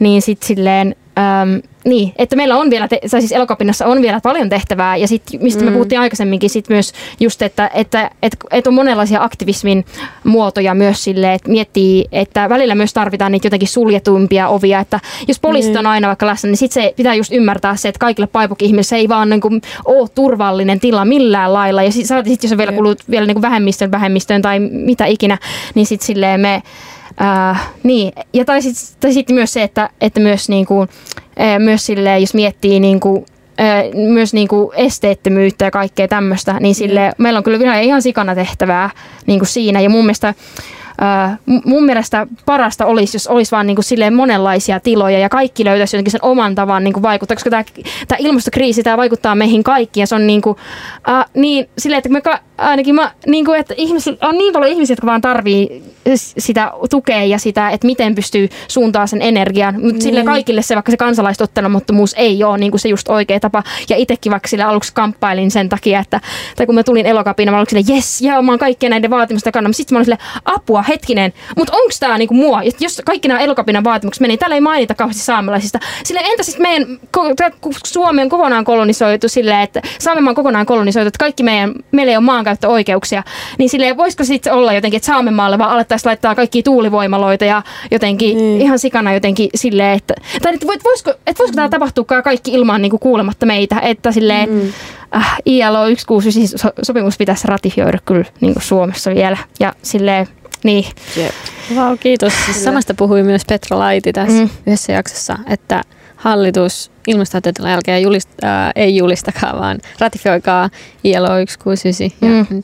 Ja niin parasta se olisi, jos olisi niin samaan aikaan. Jotenkin. Ehkä elokapina voisi pyrkiä kohti sitä just, että se näkökulmaisin vaatimuksissa ei olisi valkoinen, vaan se, että voisiko vaikka ILO 169 mm. jotenkin yhdessä sisällyttää Jep. sinne. Kyllä. Mitä Iines ja Eltti te ajattelette elokapinan inklusiivisuudesta? No siis todellakin yhdyn tuohon, mitä Pinja sanoi. Ja mä voin puhua vaan mun omasta positiosta, eli valkoisena queerinä. Ja tai ehkä mä haluan puhua, mä haluan ehkä puhua niin kuin muun sukupuolisena tästä ää, transihmisenä. Että et, tota, vaikka elokapina on turvallisin tila, missä mä oon koskaan ollut ja se niin kuin auttaa siinä, että pystyy keskittyä siihen niin kuin aktivismiin, niin silti uh, se, me ei elätä missään eristyksissä tästä yhteiskunnassa ja sen takia sielläkin näkyy ne niin kuin kielessä varsinkin ne niin kuin samat, samat rakenteet ja sillä, että queer nyt on ehkä se turvallisin tila niin kuin vielä elokapinan sisällä, mutta sillä siinä on työtä ja sitten voidaan myös miettiä, että minkä takia on ylipäätään queer että miksi se on ollut tarpeellinen perustaa. Ja niin, mietittiin, mietittiin silloin kun puhuttiin siellä illalla, niin mietittiin sitä, että, tota, että onko queer tarpeellinen vielä sen jälkeen, kun elokapina ei periaatteessa enää ole, sit kun meidän vaatimukset on mennyt läpi. Ja se on mun mielestä tosi hyvä kysymys, koska ää, sen muutoksen, että meistä tulisi inklu, inklusiivisia, niin kuin ei pelkästään queer näkökulmassa, vaan myös antirasismissa ja kaikessa muussa, niin että se muutos menisi tarpeeksi nopeasti läpi, että se niin kuin läpileikkaisi meidän kaikkea toimintaa, niin onko se tarpeeksi nopeata verrattuna siihen, että meidän vaatimukset menee läpi hallitukselle, niin mä jotenkin en usko siihen. Ja sen takia mä näen, että, että niin kuin, äh, queer-aktivismin, äh, antirasistisen työn ynnä muun, niin sen pitää vielä niin kuin jatkuu sen jälkeen, kun niin kuin nimenomaan niin kuin valkoisesta positiosta tehdyt vaatimukset äh, menee läpi. Ja kiinnostavaa on kyllä toi, että onko mikään nopeaa kuin ilmastohätätilan julistaminenkin, jonka luulisi olevan no, sormia napsauttamalla tehtävä juttu. Yep. Sekään ei mene hallitukselle läpi kaikki, mm. mutta kyllä samaa mieltä. Joo. Mitä sä Iines ajattelet elokapinan inklusiivisuudesta? Ää, joo, kyllä siis meillä on niinku, queerinä meillä on ollut tarve luoda erillinen tila. Mm että se on niinku selkeää, että se ei niinku ole täysin inklusiivinen. Ja niinku me joudutaan just itse tekemään työtä tosi paljon sen eteen, että se olisi. Mm. Ja just tämä niinku inklusiivisuus liittyy myös sit näihin vaatimuksiin, mitä meillä on. Et tota, että jotta niinku me päästäisiin yhteiskunnassa parempaan tilanteeseen, niin meidän ehdotuksessa niin kuin yksi lähtöpiste oli just tämä niin kuin, tuota, ö, ekologiseen jälleenrakennukseen liittyvän päätöksentekoon, että siihen saataisiin monimuotoisuutta sellaisen kansalaisfoorumin avulla, joka toimii sit hallituksen tukena näissä asioissa. Mutta se vaatii niin tosi paljon just työtä, ajatusten muotoilua, että siitä kansalaisfoorumista saadaan sellainen, mihin eri yhteiskunnan jäsenten osallistuminen on taattu ja että siellä osallistuminen onnistuu sit myös tasavertaisesti ja mm. turvallisesti kaikille – ja meidän pitää myös kehittää mekanismeja, millä me saadaan myös ö, muun luonnon kuin ihmisen tarpeet sit huomioiduiksi näissä asioissa. Jep. Kyllä. Mä haluaisin tuoda ehkä tähän yhden niin kuin, kelan, mikä ehkä niin kuin, auttaisi tekemään paljon inklusiivisemman niin kuin, liikkeen tilan ylipäätään. Ei pelkästään elokapinassa, vaan ylipäätään yhteiskunnassa kaikissa tiloissa. Uh, tosi usein musta tuntuu siltä, että, että niin, kuin, niin, niin sanotut liittolaiset, että ne tulisi niin kuin ulkopuolelta auttamaan uhreja, jotka kärsii niin kuin, niin kuin koviten niistä rakenteista. Ää, kun se jotenkin, että siihen tulee se niin kuin vaikka valkoinen pelastajuus tai jotenkin ää, sen tyyppinen asetelma, mutta myös just queer-näkökulmasta. Ää, niin jotenkin haluaisin, että ihmiset tajuisivat sen, että ne niinku rakenteet ei sorra pelkästään niitä vähemmistöjä, vaan myös enemmistöä. Että et niinku, se sortaminen on traumaattista myös niille sortajille. Ja vaikka niinku, ää, cis-normi niin se, ja niinku, ylipäätään ää, queer niinku, nämä asiat, niin ne vaikuttaa myös siihen, että miten siis ihmiset voi ilmaista omaa sukupuoltaan tai niin kuin, että kuinka paljon ne voi ilmaista niiden tunteita tai feminiinisyyttä tai maskuliinisuutta ja, ja että millaisia suhteita voi luoda ja näin edelleen. Niin jotenkin se, että, että, että ne ei ole mitenkään erillään siitä sorrosta, vaan ne on myös mm. tai että ne voi olla aktiivisesti sortamassa, ne voi olla ylläpitämässä ja ne voi olla purkamassa. Ja niin kuin, se vaikuttaa niihinkin. Mm. Kyllä. Mä mietin tästä niin kuin inklusiivisuudesta vielä, että tavallaan niin kuin, se, sillä, että me oltaisiin inklusiivisempia, niin me saataisiin niin kuin paljon myös semmoista arvokasta tietoa, mikä meiltä puuttuu tähän asiaan liittyen. Että tota, tuossa niin dekolonialisessa designissa yksi, niin kuin, ö, yksi pointti on se, että on niin kuin, tämmöinen border thinkers tyyppinen niin kuin, yhteisö tai että on niin kuin, ihmisiä, jotka pystyy sekä näkemään niin kuin itsensä sieltä, niin kuin, mistä se niin kuin valtaapitävä yhteiskunta niin kuin heidät määrittelee, mm. että sitten sieltä omasta määritelmästä. Ja tämä on siis tämmöisen amerikkalaisen sosiologi Du Boisin tota, mm, sana. Ja se niin kuin, tarkoittaa myös sitä, että on paljon semmoista niin kuin spesifiä tietoa, mitä mm. ei ole muilla yhteiskunnan jäsenillä. Ja näillä niin kuin border thinkingsillä on myös kyky eksotopiaan parempi kuin muilla, eli niin kuin kyky katsoa omaa toimintaansa niin kuin itsensä ulkopuolelta, mikä on tosi olennaista näissä asioissa. Mm. Oliko Pinni sulla joku ajatus? Äh, vieläkään se olisi. Se oli varmaan tuossa aikaisemmin, kun puhuttiin yleisesti elokapinan jotenkin inklusiivisuudesta, niin jotenkin tuli vaan myös jotenkin siinäkin mieleen, että musta tuntuu, että siinäkin tarvitaan niin kuin sekä sitä keskustelua jotenkin, sille, mikä on niin kuin tosi sille ulospäin, ja sitten myös yep. niin kuin elokapinan niin kuin sisällä semmoista niin kuin järjestäytymistä ja just semmoisia niin varmistamista, että hei, jos meillä on tämä antirasismikoulutus, onko tämä turvallinen tila nyt paivokiimistä, mm. tai jotenkin myös määritellä, tai jotenkin silleen sanottaa auki, tai niin kuin jotenkin, niin, ja sitten myös, tai niin kuin mä myös koen, että mun mielestä elokapinnassa voisi olla myös silleen tosi jotenkin, sillä voisi olla vaikka mitä niin kuin, toimintaa ja silleen myös mm. jotenkin myös niin, semmoisia suljetumman ovien tapahtumia tai jotenkin että voisi olla vaan vaikka paipok-ihmisen joku tapahtuma tai semmoinen, mis, mis, mihin, mikä on vaan joku keskustelu tai joku tosi, tai silleen just, että siitä kautta myös saataisiin sitä jotenkin semmoista tietoa ja semmoista, eikä siitä näkökulmasta, että nyt tuutte kouluttaa meitä, vaan silleen, että sitten jotenkin vaikka, että me voitaisiin jotenkin kokoontua paipok-ihmisenä sinne ja jotenkin keskustella jotenkin yhdessä miettiä, että kun sitten tässä voi olla vaikeaa, jos on yksin vaikka niin kuin, äh, silleen paipok-ihmisenä tai muun niin kuin, vähän silleen äh, rodullistettuina ihmisenä jossain äh, vaikka elokapinankin asiassa, niin sitten se voi olla niin kuin vaikea silleen se asetelma, niin sitten mm. niin, mm, et tarvitaan kyllä. semmoista ja sitten myös, sit myös kyllä mun mielestä silleen, että myös, että äh, jotenkin eri pystyvyyksillä olisi niin kuin myös äh, myös vammaisilla ihmisillä ja kaikilla ihmisillä olisi myös niin kuin jotenkin tilaa tulla, mm. eikä vaan silleen, että vain reip tai jotenkin, niin. Joo. Että, niin, että on joku semmoinen, että nyt tämmöinen hirveä tahti ja nyt kaikki pitää, te jotka pysytte perässä, niin pysytte. Mm. Vaan, Niinpä, niin. ja se vaatii kyllä työtä niin kuin mm. valtaväestöltä ja elokapinan niin kuin, no, valkoiselta elokapinalta jotenkin sisäistä työtä, että mikä, miten mahdollisimman moni eri niin kuin taustasta voi jotenkin ottaa omakseen sen ja niin kuin, isolla halulla ajaa niitä asioita tai että se puhuttelee ei, ei vain valkoista mm. valtaväestöä, vaan, mm. vaan että se olisi niin kuin kaikille.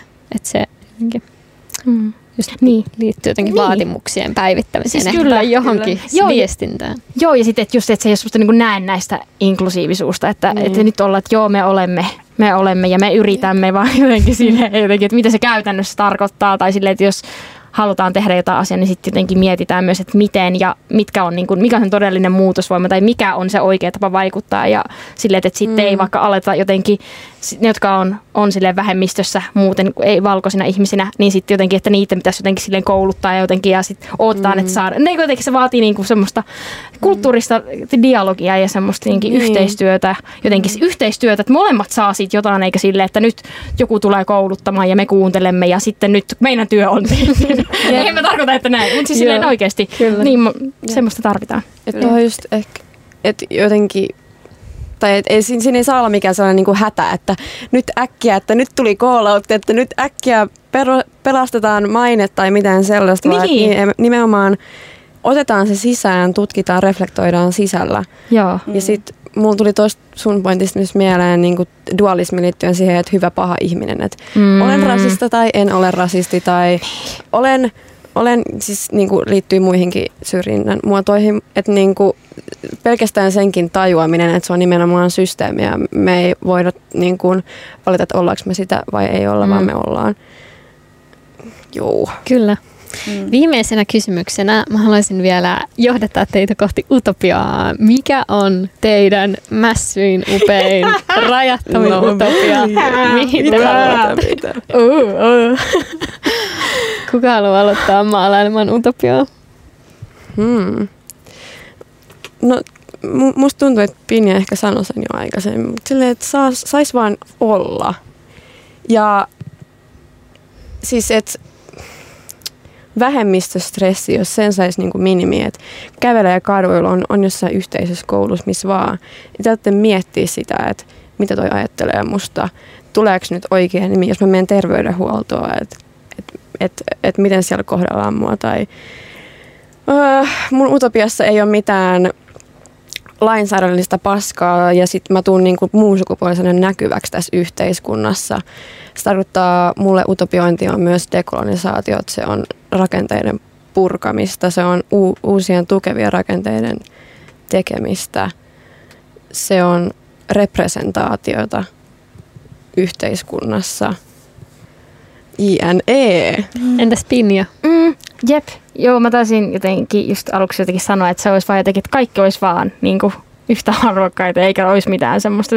Että mun utopia on aika jotenkin arkinen silleen, että, että just mitä sä sanoit, että mm. representaatio olisi kaikkialla, kaikki olisi, ei olisi mitään meitä ja heitä ja, Tämä. ja jotenkin, että ei ole sitä, että nämä on nämä normaalit ihmiset, tässä nämä oudot ja sitten opetellaan koko koulujärjestelmä tälle, että tässä on no tämä niin. normi ja tässä on nämä toiset, nämä toiset, nämä erilaiset, nämä vähän huonommat, nämä mm. öö, vähän mm. tämmöinen. Mm. Että ei olisi mitään semmoista, kaikki on niinku kaikkina osana kaikkea ja sitten on silleen pound pound, näin. joo, joo, joo. Se olisi mun mässy utopia. että kaikki se, jotenkin se, se luonnon monimuus, kirjavuus, uh, ka, se olisi niinku osana niinku kaikkea ja kaikki Joo. värit kaikkialla, Joku sellainen, kaikessa. Sellainen, tiedätkö, mulla tulee tosta sellainen, sellainen niinku vitunmoinen sinfonia silleen, että kaikki soinnut vaan saa niinku soida siellä erilaisina, erilaisia soittimia. Jotkut on vähän hiljempaa, jotkut vähän kovempaa, tiedätkö. Niin. Entä Iines, mikä on sun mässyutopia? tai paha, koska mä just aikaisemmin sanoin, että, että mulla ikävä kyllä tällä hetkellä on vähän kaikenlaisia dystopioita menossa. Mm. Mutta nyt kun mä taas paneuduin tähän niin aiheeseen pitkästä aikaa, niin juuri kuten Pinja sanoi, että se just, että koko niin kuin luonnon monimuotoisuus saisi kukoistaa ja se olisi arvokasta just sellaisena kuin se on. Vitsi, Kiitos tosi paljon, että olitte vieraana. No, kiitos. Kiitos. Tämä oli huippukeskustelu. Huh, huh. Kiitos teille. Kiitos.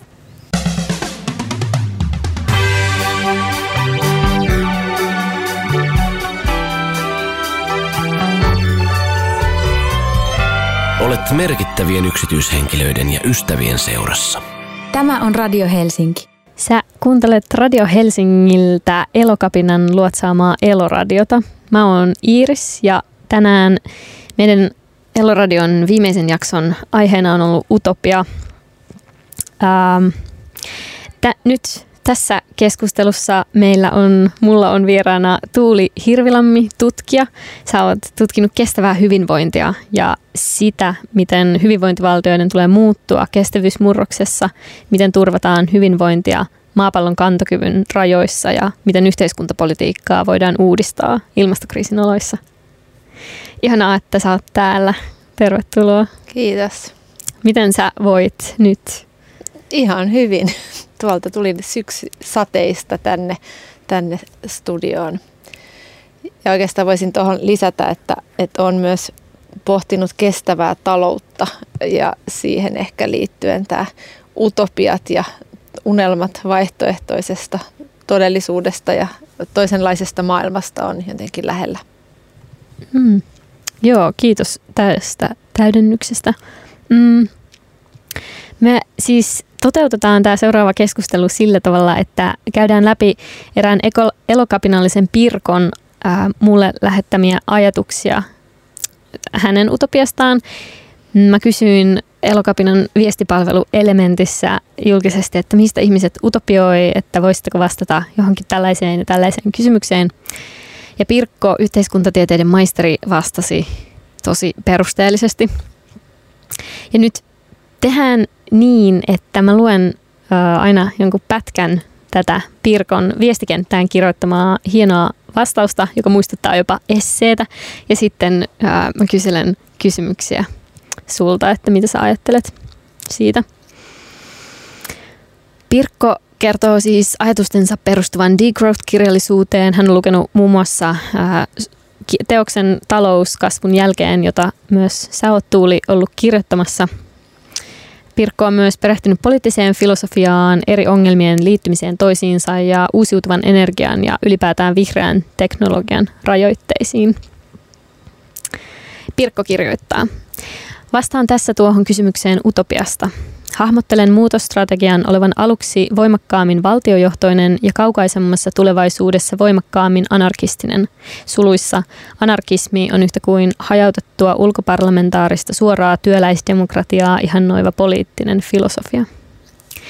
Muutosstrategia perustuu sekä kansalaisten omaan aktiivisuuteen ja hajautettuun järjestäytymiseen ei kapita- sekä ei-kapitalististen rakenteiden luomiseen ja vahvistamiseen sekä sitä tukeviin edustuksellisen demokratian toimiin. Myös kulutuskulttuuri ja asenteet muuttuvat tässä hahmotelmassani. Miltä tuuli valtiojohtoinen muutos näyttää?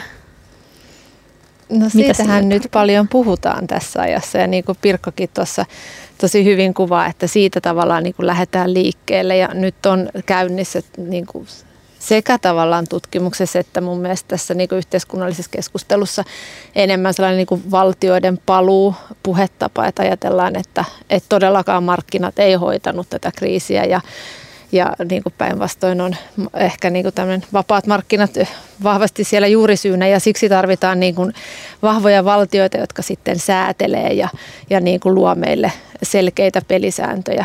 Mut sitten, eli tavallaan se on vähän niin kuin toiveikas ajatus, että nyt niin kuin valtiot, valtioiden rooli muuttuu ja ehkä se on tässä koronapandemiankin aikana näkynyt, mutta sitten toisaalta siellä myös näkyy, on vahvasti se kriittinen keskustelu, että hetkonen, että, että valtiot on yhtä lailla osa tätä, tätä niin kuin kriisiä ja, ja tota kapitalistisen talouden kanssa niin kuin vahvasti kytköksissä ja, ja että voidaanko me oikeasti luottaa valtioihin. Ja sitten tuossahan Pirkko myös niin kuin tavallaan menee sitten sen valtiojohtoisuuden tuolle puolelle ja enemmän niin kuin ehkä ajattelee, että siirrytään johonkin sellaisiin niin kuin ei, ei valtio keskeisiin hallinnan muotoihin.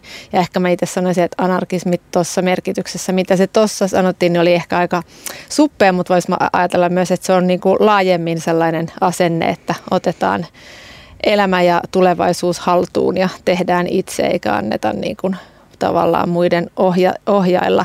Ja tuommoista antikapitalistista liikehdintäähän nyt on kyllä selkeästi käynnissä ja on tavallaan ollut aina että meillä on niin semmoinen antikapitalistinen talous tai anarkistinen niin kuin, ä, toiminta tässä koko ajan tässä yhteiskunnassa. Että se on vain niin kysymys, että annetaanko me sen kasvaa ja miten me sitä laajennetaan. Niinpä. Millaisia siis antikapitalistisia toiminnan tapoja meillä on just koko ajan, koska se ehkä jää niin kuin jotenkin huomaamatta tai että heti ajattelee, että Aa, se on jotain uutta innovati- tai niin kuin, että keksitään jotain uutta, mm. mutta mi- mitä on ne antikapitalistiset? No, no niin kuin ajatella siis tietenkin ihan kaikki tällainen naapurustotoiminta, lahjatalous, vertaistoiminta, missä me ei niin kuin laskelmoida hyötyjä tai tai niin kuin se ei ole rahatalouden piirissä tai me ei yritetä niin kuin tuottaa jotain voittoa, niin sellaistahan on tosi paljon erilaiset, on se tai omavaraistaloudet, palstaviljelmät tai muut niin kuin tämmöiset niin kuin keskinäiset vaihtojen ja vertais, vertaistuen ja keskinäisavun verkostot. Mutta sitten tavallaanhan voisi myös ajatella, että, että tota, valtio ja julkinen sektorikin, ja erityisesti ehkä Suomessa kunnat paikallistalouksina voisi niinku ajatella, että, että niissä olisi jotain sellaisia antikapitalismin elementtejä, että ne, niin kuin, ne on tavallaan ainakin vähän utopistisesti ajateltuna voisi ajatella, että ne on semmoisia yhteis, yhteisvaurauden jakamisen paikkoja, jossa paikallishallinnassa sitten päätetään, että miten niitä yhteisiä resursseja käytetään ja miten niitä jaetaan ja miten turvataan sitä sen alueen hyvinvointia. Ja siellä on myös paljon erilaisia, niin kuin ei pelkästään mitään semmoisia niin kapitalistisia periaatteita, vaan meillä on arvoja ja poliittisia tavoitteita ja, ja tota, myös niin kuin ihan oikeuksia ja lakeja. Hmm. Joo, kiitos. Jatketaan taas vähän lukemalla Pirkon vastauksia. Yleinen linja on, että tehdään vapaaehtoinen ja hallittu siirtymä vähemmän teolliseen yhteiskuntaan. Nähdäkseni tämä on edellytys, kun otamme huomioon uusiutuvan energian ja muun vihreän teknologian rajoitteet, kaikkien eri ympäristöpaineiden kunnioittamisen sekä uusiutumattomista materiaaleista riippuvaisuuden, riippuvuuden vähentämisen. Tuotantoa uudelleen paikallistetaan, tuotantoketjuja lyhennetään ja panostetaan tuotteiden kestävyyteen. Esimerkiksi tehdään kestäviä ja korjattavia kenkiä paikallistasolla halvan ulkomaisen krääsän ostamisen sijaan. Tämä implikoi joistakin sellaisista asioista luopumista, joista ei välttämättä mielellään luovuta. Mitä sä ajattelet tästä luopumisen teemasta tai luopumisesta? Mm, siitä tosi usein puhutaan. Ja se on varmaan yksi se luopumisen pelko on varmaan yksi meidän semmoinen unelmoinnin este. Tai jotenkin ajatellaan, että, että se nykyisyys on niin mahtava jollain tavalla, että, että pelätään, että se muuttuu, mikä on tavallaan hassua, koska sitten välillä jos pysähtyy vähänkin miettimään, niin huomaa, että, että tässä nykyisyydessä on ilmastohätätilan lisäksi kyllä aika monta muutakin niin kuin kriisiä ja omituisuutta, jotka ei nyt niin kuin välttämättä lainkaan palvele hyvinvointia. Eli mä niin kuin ajattelisin, että jos me nyt puhutaan siitä, että, että missä meidän kengät valmistetaan ja valmistetaanko ne Suomessa tai, tai jossain tota, halpa työtehtaassa ja siitä esimerkiksi luopuminen tai, tai jostain niin kuin tietynlaisista ruokatottumuksista tai liikun, liikkumistavoista luopuminen, niin se on myös aika pieni luopuminen verrattuna siihen, jos, jos tämä ilmastohätätila etenee tai ilmastonmuutos etenee, me joudutaan luopumaan elinkelpoisesta maapallosta ja niin kuin elämän edellytyksistä. Ihan niin kuin kerta kaikkiaan tällä planeetalla. Niin onhan se aika iso luopuminen. Jos, mm. niin kuin, että mun mielestä näitä pitää myös suhteuttaa. Ja sitten puhua, että, että on niin kuin pakko luopua tästä nykyisestä, jotta meidän ei tarvitse luopua siitä, siitä niin kuin ihan peruselämän edellytyksistä. Ja, ja sitten toisaalta, niin kuin, että mikä on sitten se luopuminen siinä tilanteessa, kun, kun on ne kaikki kriisit käynnissä. Että, että kyllä niin kuin tavallaan hän voisi ajatella, että me saadaan mieluummin niin kuin kuitenkin jotain parempaa tilalle. Ja mun mielestä se nyt on se ympäristöliikkeen tai degrowth-keskustelun ja Elokapinankin vahva viesti, että, että, että tarvitaan muutos, jotta saadaan jotain parempaa tilalle. Ja uskotaan, että se toisenlainen maailma on mahdollinen. Ja tuossa tota, sitten oli tuossa Pirkon ää, tavallaan hyvässä tekstissä tästä, että siirrytäänkö sinne niin kuin vähän ei-teollisempaan tai muuta, niin siitähän voidaan sitten olla montaa mieltä, että miten tuotetaan, mutta siinä oli tosi paljon niin kuin näitä ihan perusteesejä kohti paikallistuutta, jakamista, kiertotaloutta tai kaikkien materiaan kiertämistä. Tosi tärkeitä asioita. Mm. Joo, ja tuosta luopumisesta tuli jotenkin mieleen just se, että, että puhutaanko aina jotenkin sen korkean elintason laskemisen kamaluudesta, että ollaanko jälleen kiinni niin kuin jotenkin valkoisessa ylikuluttavassa keskiluokassa ja sitten, että se on niin kuin se suurin tragedia, että, et, että, että kuka luopuu ja kuka elää ja tavallaan niukkuudessa tai ekologisesti kestävästi. Mm. Mm. Tai jotenkin. Um, puhut, luen, luen jälleen pätkän Pirkon tekstistä. Lentoala lakkautetaan täysin. Terveydenhuollon heikentymisen estämiseksi tehdään kaikki voitava, esim. panostetaan tautien ehkäisyyn ja autoilu vähenee voimakkaasti. Energian kulutusta sopeutetaan sään oikkoihin eikä yritetäkään varastoida kaikkea energiaa. Purjelaivat otetaan uudestaan käyttöön ja tehtaita pyöritetään aurinkoisella tai tuulisella säällä. Paikallisen kulttuurielämän ja paikallisyhteisön elpyminen kompensoi matkustamisen vähentymisestä aiheutuvaa haittaa. Yksinäisyys vähenee. Asumisen käytännöt muuttuvat siten, että asutaan useamman hengen kotitalouksissa ja on vähemmän lämmitettäviä kuutiometrejä per henkilö. Erilaisia yhteisasumisen muotoja tuetaan ja niihin ryhtymistä helpotetaan joko edustuksellisen demokratian instituutioissa tai kansalaisten itse järjestämissä projekteissa. Ihmislihasvoiman merkitys kasvaa. Maataloudesta tulee paljon nykyistä työvoimavaltaisempi ja siksi maalla asuvan väestön osuus kasvaa voimakkaasti ja palveluita parannetaan maaseudulla. Mihin asioihin sä tartut tässä pätkässä?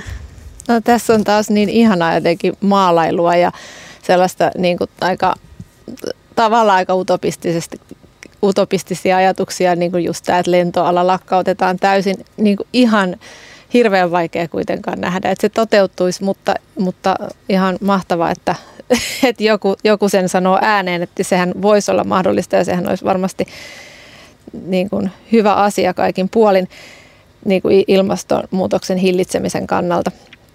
Mutta tuossa oli taas tosi monta asiaa, mitkä on niinku tärkeitä, tärkeitä tässä kestävyysmurroksessa. Esimerkiksi se asumisen muutos. Et jos me tarvitaan niitä puolentoista asteen elämäntapoja, meidän pitää vähentää meidän hiilijalanjälkiä ihan radikaalisti, niin se niin kuin palautuu just siihen asumiseen, ruokaan, liikenteeseen. Niin ihan yksinkertaisesti se, että me saataisiin asumisessa vähän niin kuin paremmin neljöt käyttöön, niin sehän nyt olisi yksi, yksi tapa, mikä voisi olla just vähän semmoinen win-win, niin kuin tuossa Pirkkokin maalailee, että ehkä yksinäisyys vähenee. Sitten taas tuo ihmislihastyövoiman käyttö ja maaseudulle muuttaminen, sehän tavallaan vähän viittaa sellaisiin maaseuturomanttisiin utopioihin ja ekoutopioihin, joita on niinku ollut kautta aikain, niinku tavallaan tämmöinen paluu luontoon ja paluu maalle ja omavaraistalouteen, niin se elää vahvana edelleen sellainen yksi utopia ja se inspiroi ihan valtavan suurta joukkoa kuitenkin maailman ihmisiä, tai ainakin tässä, tässä ympäristöliikkeessä. Sitten taas niin tutkijathan on siitä vähän ehkä kahtia jakautuneita, että, että jotkut ajattelee, että tarvitaan sitä ihmis, että se oikeasti menee niin, että ihmislihastyövoimaa tarvitaan, kun me luovutaan näistä fossiilitalouden energiaorjista ja uusiutuvat. Ei pysty tavallaan se energian niin hyötysuhde ei, ei yllä samaan ja, ja luonnonvarojen käytön takia me ei voida niin kuin, pistää maailmaa täyteen aurinkopaneeleja tai tuulivoimaloita, että sen takia niin kuin se energian käytön vähentäminen on oleellista ja meidän pitää ottaa niin kuin enemmän sitä meidän omaa energiaa käyttöön.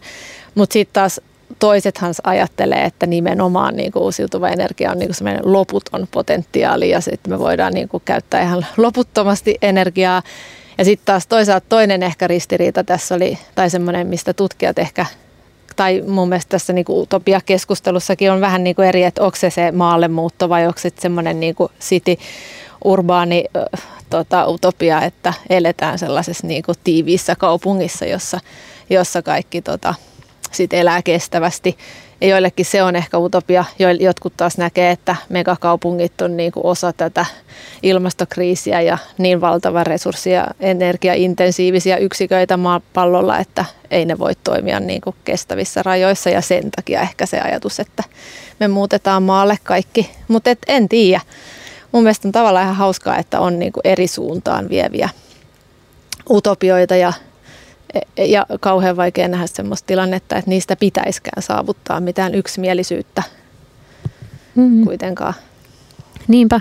Joo, ja mä ajattelen, että just, että onko se utopia joku yksi, että se on joko se kaupunki tai joko se maaseutu, että voisiko saada kummatkin, että olisi ekotehokas, tiivis, vähän yksinäisyyttä oleva kaupunki ja sitten semmoinen niin virkeä maaseutu, että ne muuttotappioiset kunnat nyt, joista puhutaan paljon, niin ei, ei olisikaan enää sitä, vaan mm. että siellä olisikin just paljon kaikkea. Niin, se voi olla ihan mahdollinen suunta.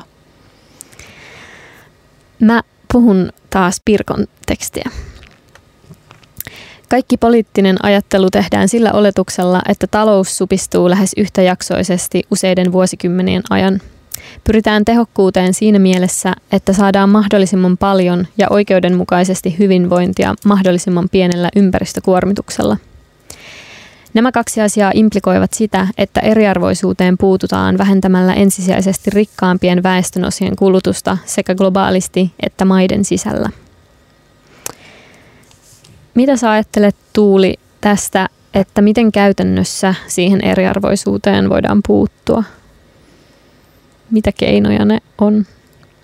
No jos tavallaan ajattelee ihan reformistisia keinoja, mitkä vois niin kuin olla ihan vallitsevassakin järjestelmässä kuitenkin aika mahdollisia, niin olisi erilaiset varainsiirtoverot tai valuutanvaihtoverot tai progressiivinen pääomavero tai tai sitten ehkä vähän, vähän villimpi ajatus se, että puututtaisiin johonkin niin kuin omistussuhteisiin.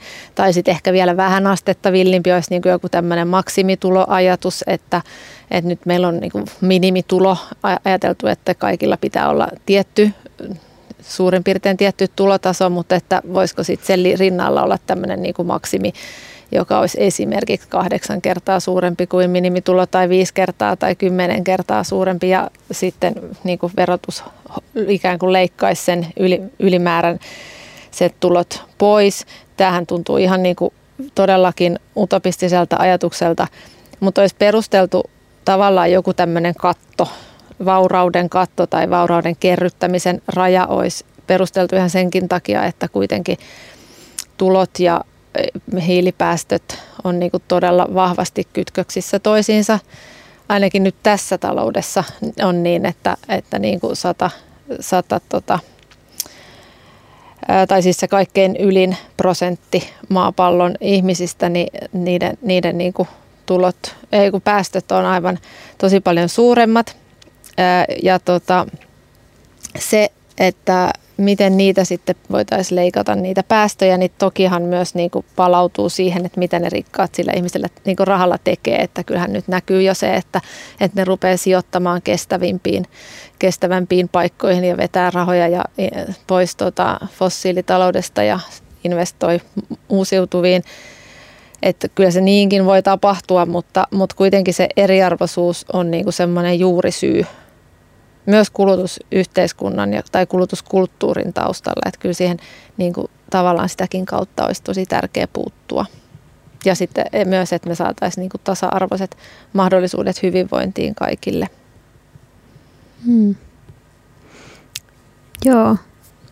En osaa kommentoida mitään. Kuuntelen vain, vain jotenkin tosi opin tässä jatkuvasti.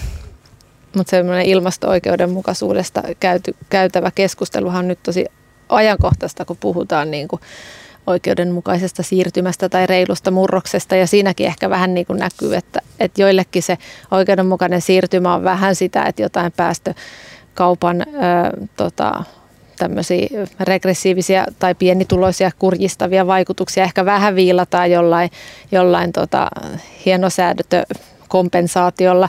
Ja sitten taas joillekin se oikeudenmukainen siirtymä niin kuin selkeämmin näyttäytyy semmoisen, että okei, että nyt samalla kun me torjutaan ilmastonmuutos, niin me oikeasti rakennetaan niin kuin tasa-arvoista taloutta ja tasa-arvoista yhteiskuntaa ja, ja se niin kuin tavallaan koko sen kapitalistisen rakenteen eriarvostavat tai talouden eriarvostavat rakenteet pitäisi niin kuin asettaa kyseenalaisiksi ja niin kuin luoda sellainen talous, joka jo lähtökohtaisesti on tasa-arvoinen niin, että me ei tarvita niitä erilaisia kompensaatiokeinoja sitten. Mm, joo, niinpä. Me just Syyskopinassa meillä oli tässä pari päivästä aiheena ilmastokolonialismi ja siinä puhuttiin – kirjoitettiin puheita si- siihen ja just päästökompensaatiosta ää, opin tosi paljon, että se on niinku myöskin vähän ehkä valheellinen keino tavallaan puuttua siihen tilanteeseen, tai että jos ilmastokriisiin liittyy eriarvoisuus ja ne niinku rakenteet, jotka sitä tuottaa, niin ehkä päästökompensaatio ei ole se, joka menee kohti niitä rakenteita. Mm, no ei, ei. Se on tavallaan osa tämän vallitsevan järjestelmän vähän viilaamista mm. kuitenkin. Sitten taas Pirkolta ajatuksia. Kansalaiset aktivoituvat uudenlaisen yhteiskunnan rakentamisen puolesta. Tällä hetkellä olemassa olevia ei-kapitalistisia arjen käytäntöjä vahvistetaan ja laajennetaan ja mahdollisuuksien mukaan tuetaan edustuksellisen demokratian toimilla. Työntekijöidensä omistamista ja demokraattisesti hallinnoimista osuuskunnista tulee hallitseva yritysmuoto. Lisäksi tehdään uusia sosiaalisia innovaatioita, paikallisrahoja, kaikenlaista osuustoimintaa, lahjatalouden projekteja, joista osa on helposti skaalattavissa ylöspäin, jakamistaloutta, jne. Lisäisin vielä sen, että talouskasvutavoitteiden lisäksi myös työllisyystavoitteista luovutaan ja työllisyyskysymys jaetaan kolmeen osaan. Yksi. Turvataan kaikkien toimeentulo. Kaksi. Jätetään turhat tai vahingolliset työt tekemättä. Ja kolme. Saadaan oikeasti tärkeät työt tehtyä, mielellään jotenkin muuten kuin palkkatyönä. Palkkatyökriittisyys siksi, että palkkatyö on nimenomaan kapitalistinen instituutio ja siksi osa ongelmaa. Mitä sä ajattelet tästä? No näinhän sen just voi hyvinkin ajatella, vaikka sitten se on niinku tosi, voi tuntua tosi oudolta, että, että kuitenkin mäkin olen ihminen, joka käy palkkatöissä ja mulla on asuntolaina ja mä elän niinku tosi vahvasti siinä niissä arjen käytännöissä, jotka on rakennettu tää, tähän niinku tavallaan talouteen. Ja sen takia kaikki tällaiset uudet innovaatiot ja muuta, niin niiden niin kuin ihan, ihan yksinkertaisesti niiden rakentaminenkin on aika vaikeaa tässä, kun me ollaan niin sidottuja siihen, että mitä me tehdään meidän omalla ajalla. Ja jos me käydään hirveästi töissä ja me ollaan niin kuin kiinni siinä tavallaan oravan pyörässä, niin kenellä jää aikaa luoda paikallisrahoja tai aikapankkeja tai, tai niin kuin kehittää sitä uudenlaista ei-kapitalistisen kapitalistisen talouden toimintaa. Että tämä on minusta niin semmoinen ihan todellinen ongelma. Ja, ja se näkyy mun mielestä niin kuin siinä jo, että, että on ihmisiä, jotka, jotka toimii siellä ikään kuin vaihtoehtoisessa taloudessa, on se sitten vaikka joku luomuruokaosuuskunta tai, tai joku tämmöinen just erilainen pyöräpaja tai haluaa niin kuin kehittää jotain paikallista kulttuuritoimintaa, mutta kun se ei tuota niin kuin taloudellista ikään kuin hyötyä tai voittoa tässä systeemissä, niin silloin on hirveän vaikea tulla toimeen. Ja meille niin kuin, että on, on semmoinen tosi ristiriitainen tilanne. Sitten pahimmillaan ihminen ehkä niin kuin, joutuu tekemään jotain muuta työtä, joutuu luopumaan siitä, vaikka näkisi, että se on kuitenkin se, mitä, mitä tässä maailman ajassa tarvitaan. On se tai aktivismi.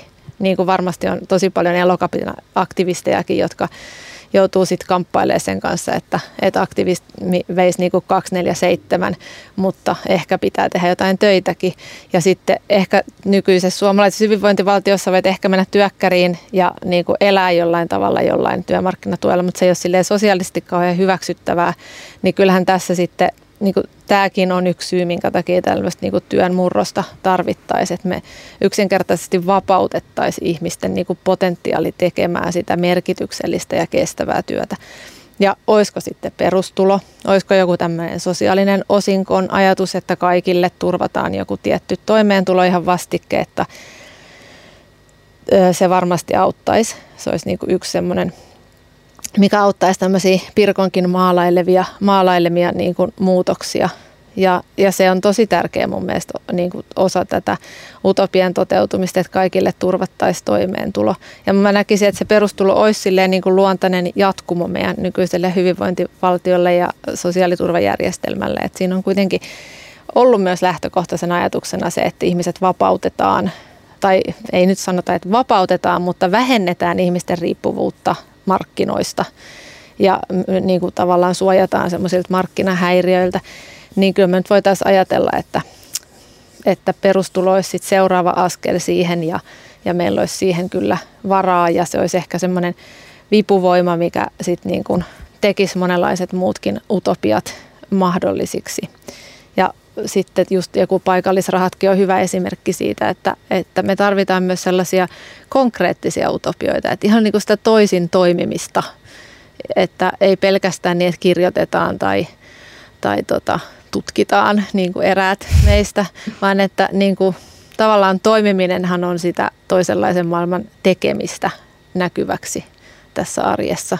Ja mä en niin kuin, ole ihan varma, että tapahtuuko se tuolla – edustuksellisen demokratian kautta tai tutkimuksen kautta tai minkään. Että kyllä siinä niin kuin tarvitaan sellaista ihan ikään kuin e, talouden haltuunottoa, ehkä niin voisi sanoa, että tarvitaan semmoista niin kuin arjen vallan siirtoa ja, ja sitä, että me, me toimitaan että mä kannustan kaikkia ihmisiä, joilla on vaan siihen mahdollisuus, niin luomaan sitä ihan toisenlaista taloutta, koska sillä on myös sitten iso merkitys siinä vaiheessa, jos tapahtuisi joku, joku niin kuin ikään kuin häiriötilanne tai, tai tällaisen nykyisen talouden romahdus, tai jos me halutaan vähän horjuttaa sitä, niin on tosi tärkeää, että meillä on sitten niin kuin, tavallaan se vaihtoehtoinen talous olemassa ja se meidän keskinäinen yhteistoiminta. Joo, tosi vitsi. Ää, jotenkin inspiroidun tosi paljon, mitä niin puhut tuosta toiminnasta ja siitä niin yhteisöjen muodostamisesta, koska just ajattelin koko ajan elokapinaa, että mikä niin kuin toiminnan mahdollista se on ja niin kuin mitä yhteisöä siellä luodaan. Tai että on kyllä sellainen olo, kun siellä on, että, että jos jotain tapahtuu, niin on niin kuin aika laajakin sellainen tukiverkko mm. ää, ja yhdessä siellä niin kuin ratkotaan niitä ongelmia koko ajan, kun vaikka tehdään jotain syyskapinan kaltaista. Ja että se on niin kuin toimintaa, johon just ei niin kuin, että sitä ei pyöritä raha. Tokikin mahdollista on laittaa niin paljon aikaa aktivismiin tai johonkin, mikä ei tuota rahaa, niin siihenhän tietysti liittyy joku taloudellinen asema ja niin kuin tulotaso tai että, mm. että se on turvallista, mutta mut jotenkin, että niin, antikapitalistinen toiminta siellä on kyllä. Niin, mutta eikö se, ole, se on niin kuin traagista tavallaan, että se on aika vaikeaa tässä, tässä niin kuin yhteiskunnassa laittaa siihen aikansa – Kyllä.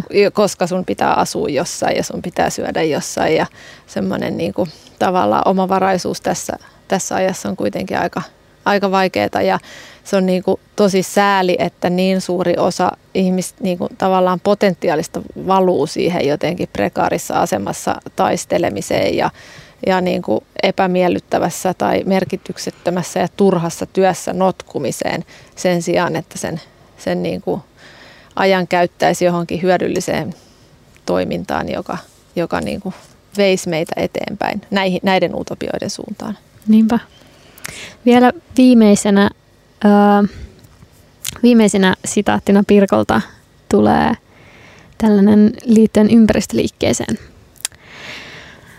mitä ympäristöliikkeeseen tulee, niin teoreettisena ideaalina pidän sitä, että luonnon rajojen kunnioittaminen on niin vahvasti sisäänrakennettu koko yhteiskunnan rakenteisiin ja arkirutiineihin, ettei mitään erillistä ympäristöliikettä tarvita.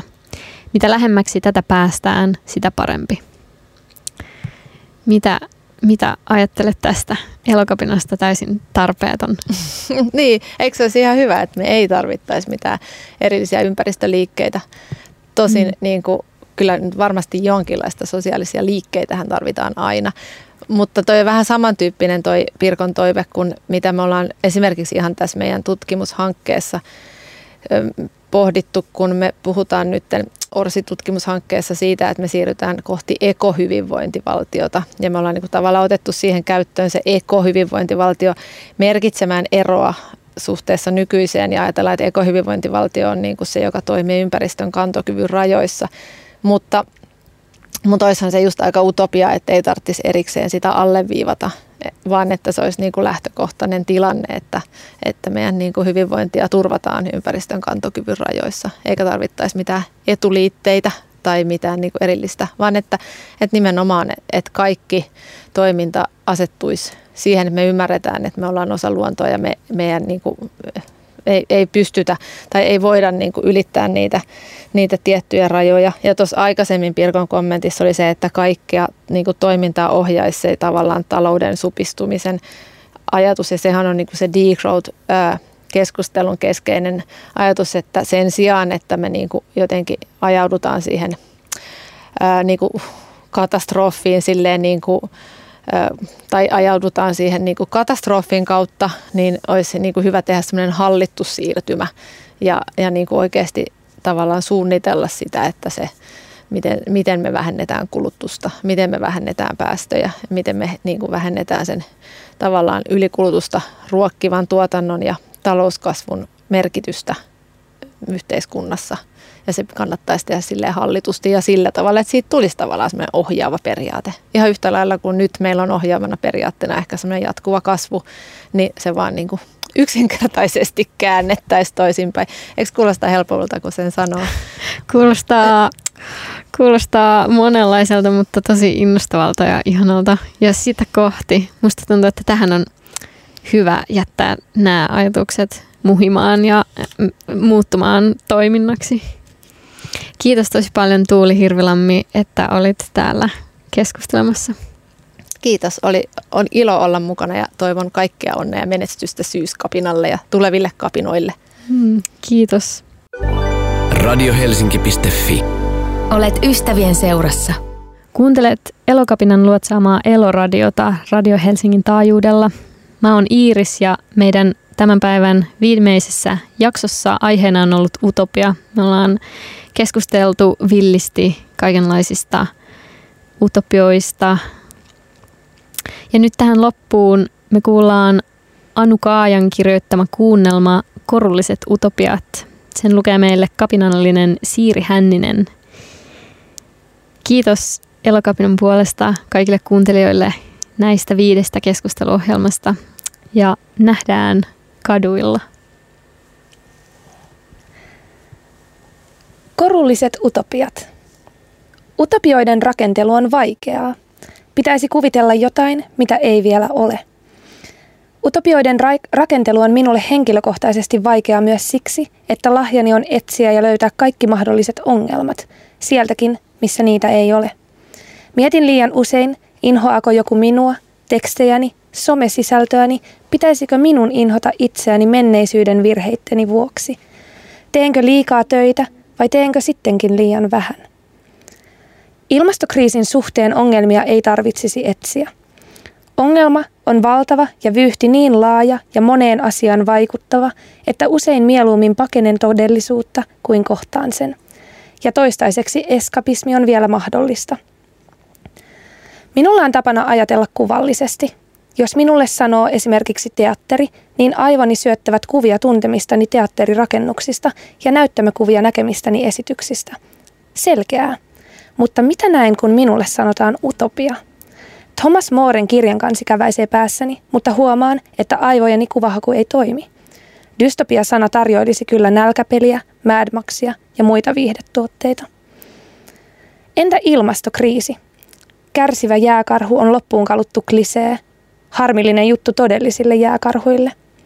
Ilmastoasioiden kuvallisena edustajana saa yleensä toimia siniviherläikkäinen maapallo ja se esiintyykin kyltteihin maalattuna useissa mielenosoituksissa. Ongelman globaalius tiivistyy kätevästi yhteenkuvaan. Ilmastokriisi on saanut symboliseksi ihmisedustajakseen Greta Thunbergin vakavat lapsenkasvot. David ja Koljat narratiivi viehättää. Greta Thunberg taistelemassa ahneita ja välinpitämättömiä aikuisia vastaan School Strike for Klimaattet kyltti linkonaan. Tämä ei ole tietenkään koko totuus, mutta ainakin se on elokuvallinen.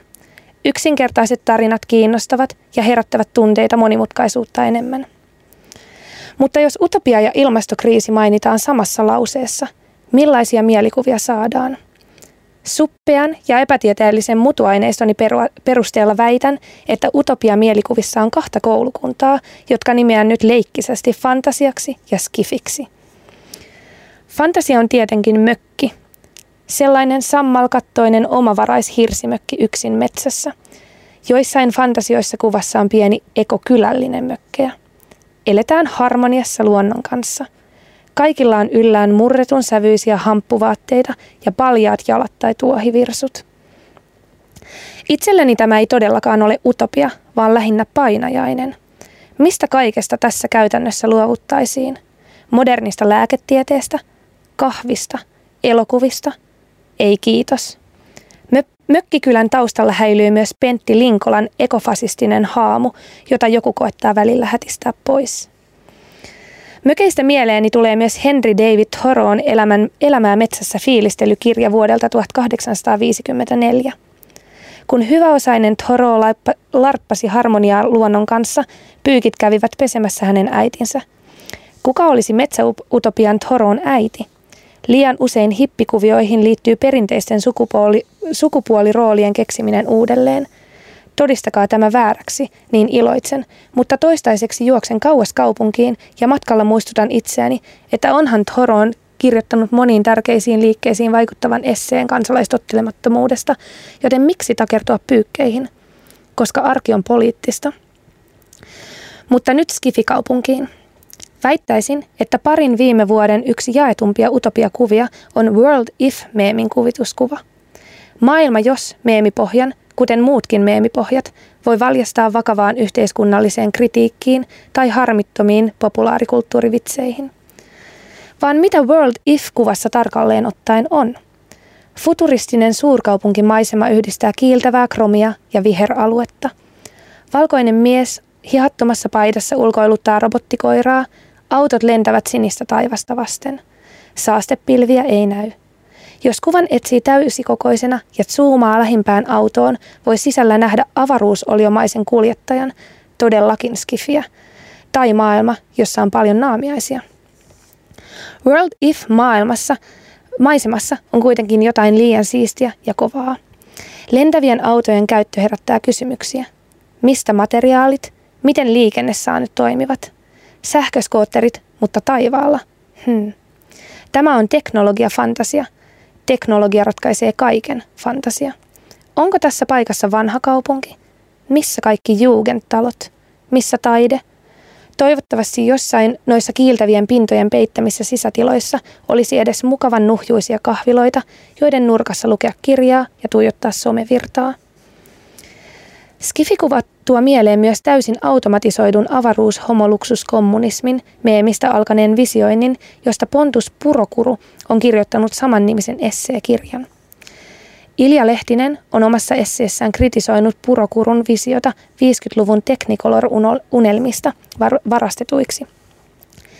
Lehtisen mielestä avaruuskuvasto pohjaa tieteiskirjallisuuteen, TV-sarjoihin ja elokuviin, eikä ole todellisuudessa varten otettavaa vaihtoehto. Mutta tarvitseeko utopian olla realistinen? Ja onko mahdollista kuvitella mitään käyttämättä siihen olemassa olevaa kuvastoa? Purokurulla ja Lehtisellä on erimielisyyksistä huolimatta myös yhtäläisyyksiä. Molemmat ovat nostaneet esiin hoivan käsitettä. Purokuru kirjaa arvioivassa voima, Voiman artikkelissa Haluamme hauskempaa hoivaa vuodelta 2018 Katri Immonen, Laura Hallikas ja Lauri Punamäki vaativat hoivaa esille vielä voimakkaammin. He haluavat sen utopioiden keskiöön. Hoiva on kovaa työtä ja vastuu sen järjestämisestä yhteinen, sillä yhteiskunta tai ihmiskunta ei pyöri ilman sitä. He kirjoittavat. Allekirjoitan täysin, mutta minulla on ongelmia sanan hoiva kanssa. Tai siis oikeastaan siihen liittyvien mielikuvien. Ensimmäinen mielikuvani on niin ikään meemi, mikä saattaa kertoa jotain somen käytöstäni. Mielikuvat ja assosiaatiot ovat tietysti hyvin vaihtelevia ja henkilökohtaisia, mutta mediassa toistuessaan ne muuttuvat osittain kollektiivisiksi. Oma hoivamielikuvani nostaa esiin Sir Grandma, Let's Get You to Bed meemin, Lisa F. Youngin stock-valokuvassa nuori nainen taluttaa rollattorin kanssa kulkevaa vaaleanpunaiseen neuleeseen ja helmiin pukeutunutta valkoista mummoa. Mennyttä elämäntapaa edustavan mummon suuhun on laitettu meemeissä myös ilmastokriisiin liittyviä lausahduksia. Mutta itse kuva, hoiva. Nuori nainen hoitaa vanhaa naista. Nainen hoitaa jotakin – nainen hoitaa. Jos ajattelen asiaa omasta lähtökohdastani, olen 37-vuotias nainen. Hoiva tarkoittaisi kohdallani todennäköisemmin lasten hankkimista. Viimeiset hetket ovat nyt, valisti kynekologini vakavana, vaikka halusin vain ehkäisyreseptin. Voiva, hoiva voisi olla myös ikääntyvien vanhempien tai isovanhempien hoitoa tai sitä, että kirjoittamisen sijaan kouluttaituisin oikeisiin töihin – lähihoitajaksi. Miksi ajattelen itseäni pelkästään hoivaajana enkä hoivan kohteena? Koska hoivasanalla on hirveä sukupuolitaakka. Ilja Lehtinen tai Pontus Purokuru eivät nimiensä ja habituksensa puolesta joudu kantamaan hoivaan liittyviä oletuksia, sillä mikäli he hoivaavat jotakin, se on arvostettavaa ja hienoa. Naisoletettujen kohdalla hoivaaminen on jotain, mitä pitäisi automaattisesti osata tai haluta tehdä – tai sitten ylistämällä alistamista. Ah, nuo vaimot, jotka nyt vain ovat parempia lastenhoidossa. Ja oi, sairaanhoitajia kutsumustyössään. Hoivasanalla on muutenkin huono kaiku. Hoivayhteiskunta voisi olla kaunis asia, mutta sillä tarkoitetaan liiallista holhoamista. Hoivatyöntekijöiden palkka on naurettava ja kiitoksina tehdystä työstä annetaan aplodit tai itse tulostettava kiitoskortti. Vastuuntunto estää lakkoilun, vaikka suuri osa sairaanhoitajista haaveili alanvaihdosta vuonna 2020. Voiko hoivasanan haltuun ottaa? Ehkä, toivottavasti, mutta itse en juuri nyt pysty. Käyttäisin mieluummin sanaa yhteisö.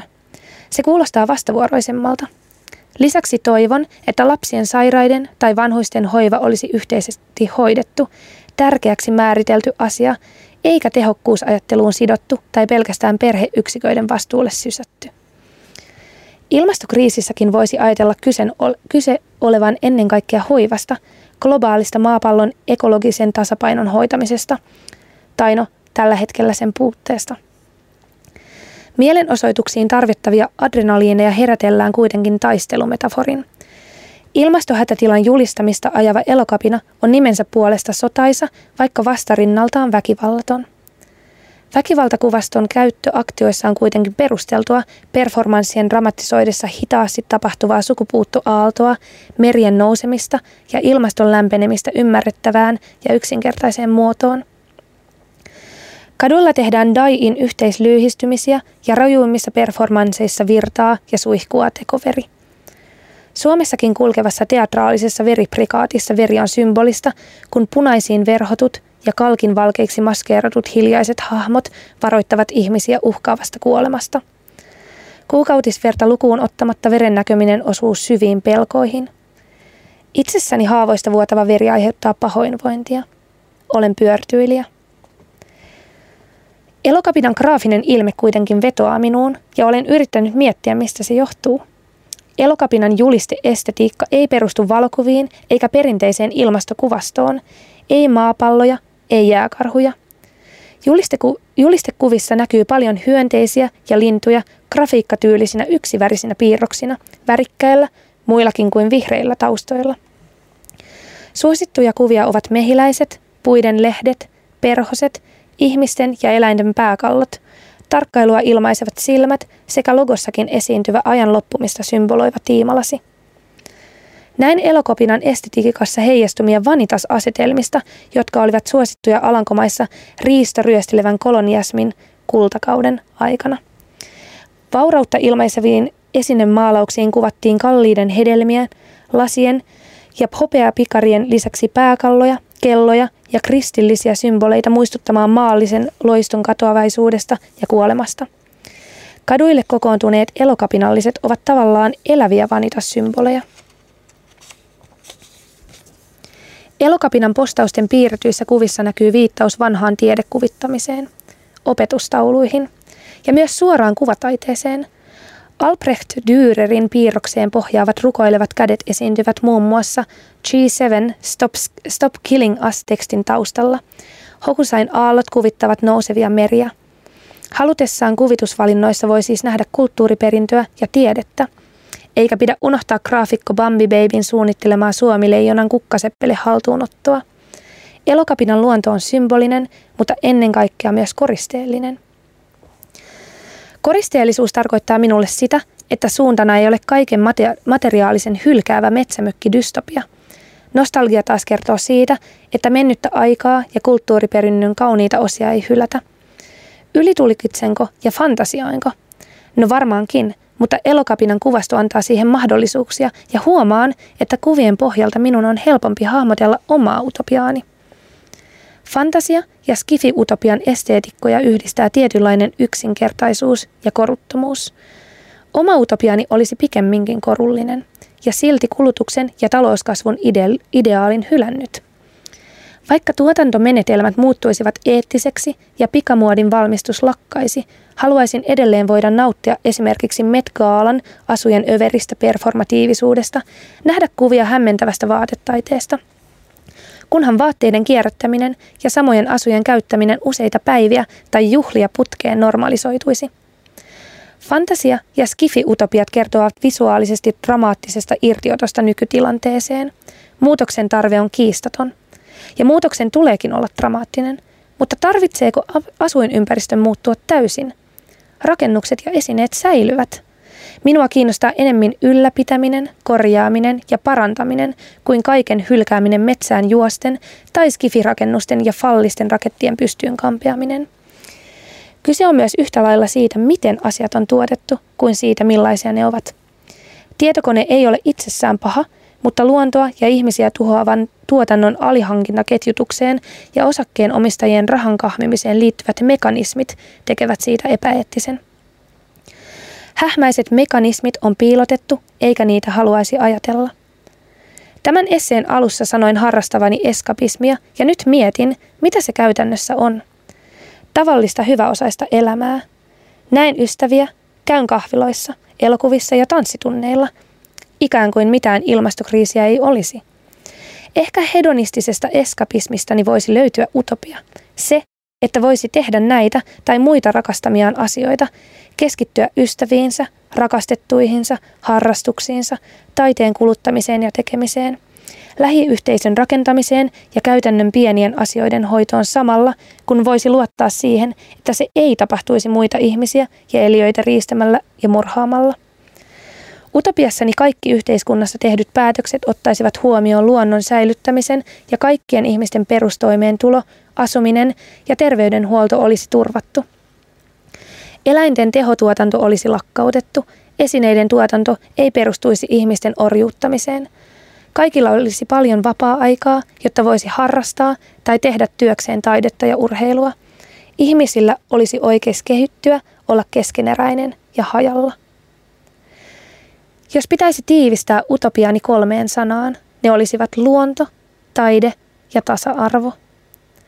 Luontoon sisältyisi luonnon suojelu ja luonnon tutkiminen eli tiede, sisältäen tietenkin myös humanistiset ja yhteiskunnalliset tieteet ja kielet, sillä, o- sillä ihmiset ovat osa luontoa. Vaikutukset luontoon huomioitaisiin kaikissa päätöksissä. Taidekäsitteen alle mahtuisi, mahtuisivat perinteisten maalaustaiteen, kirjallisuuden, tanssin, musiikin ja muun kulttuurin lisäksi myös kaik- kaikkinaiset viihteen muodot mobiilipeleistä tosi tv ja urheiluun. Taidetta olisi sekä ammattimaisen kilpailullisena että rentona harrastuksena. Tasa-arvo liittyisi siihen, että antirasistista ja feminististä työtä ja kolonialismin purkua jatkettaisiin. Suostumusta opetettaisiin koulussa. Utopiassani onnellisuus ei tietenkään olisi taattua. Eihän se missään ole – mutta onnellisuuden osuttua kohdalle sitä arvostettaisiin. Ennen kaikkea olisi ihania juhlia, sellaisia, joissa asuilla ei olisi väliä, ja sellaisia, joissa maailmaan ommellut iltapuvut kiertäisivät tanssivien ihmisten yllä uudelleen, muokkaituna, uudelleen muokattuina tursuavine liehukkeineen. Mutta koska emme vielä elä utopiassani, nousen kahvilapöydästäni ja tartun taistelun metaforista runollisimpaan. The sea is rising and so are we. Mielenosoituksissa nousemme aaltoina.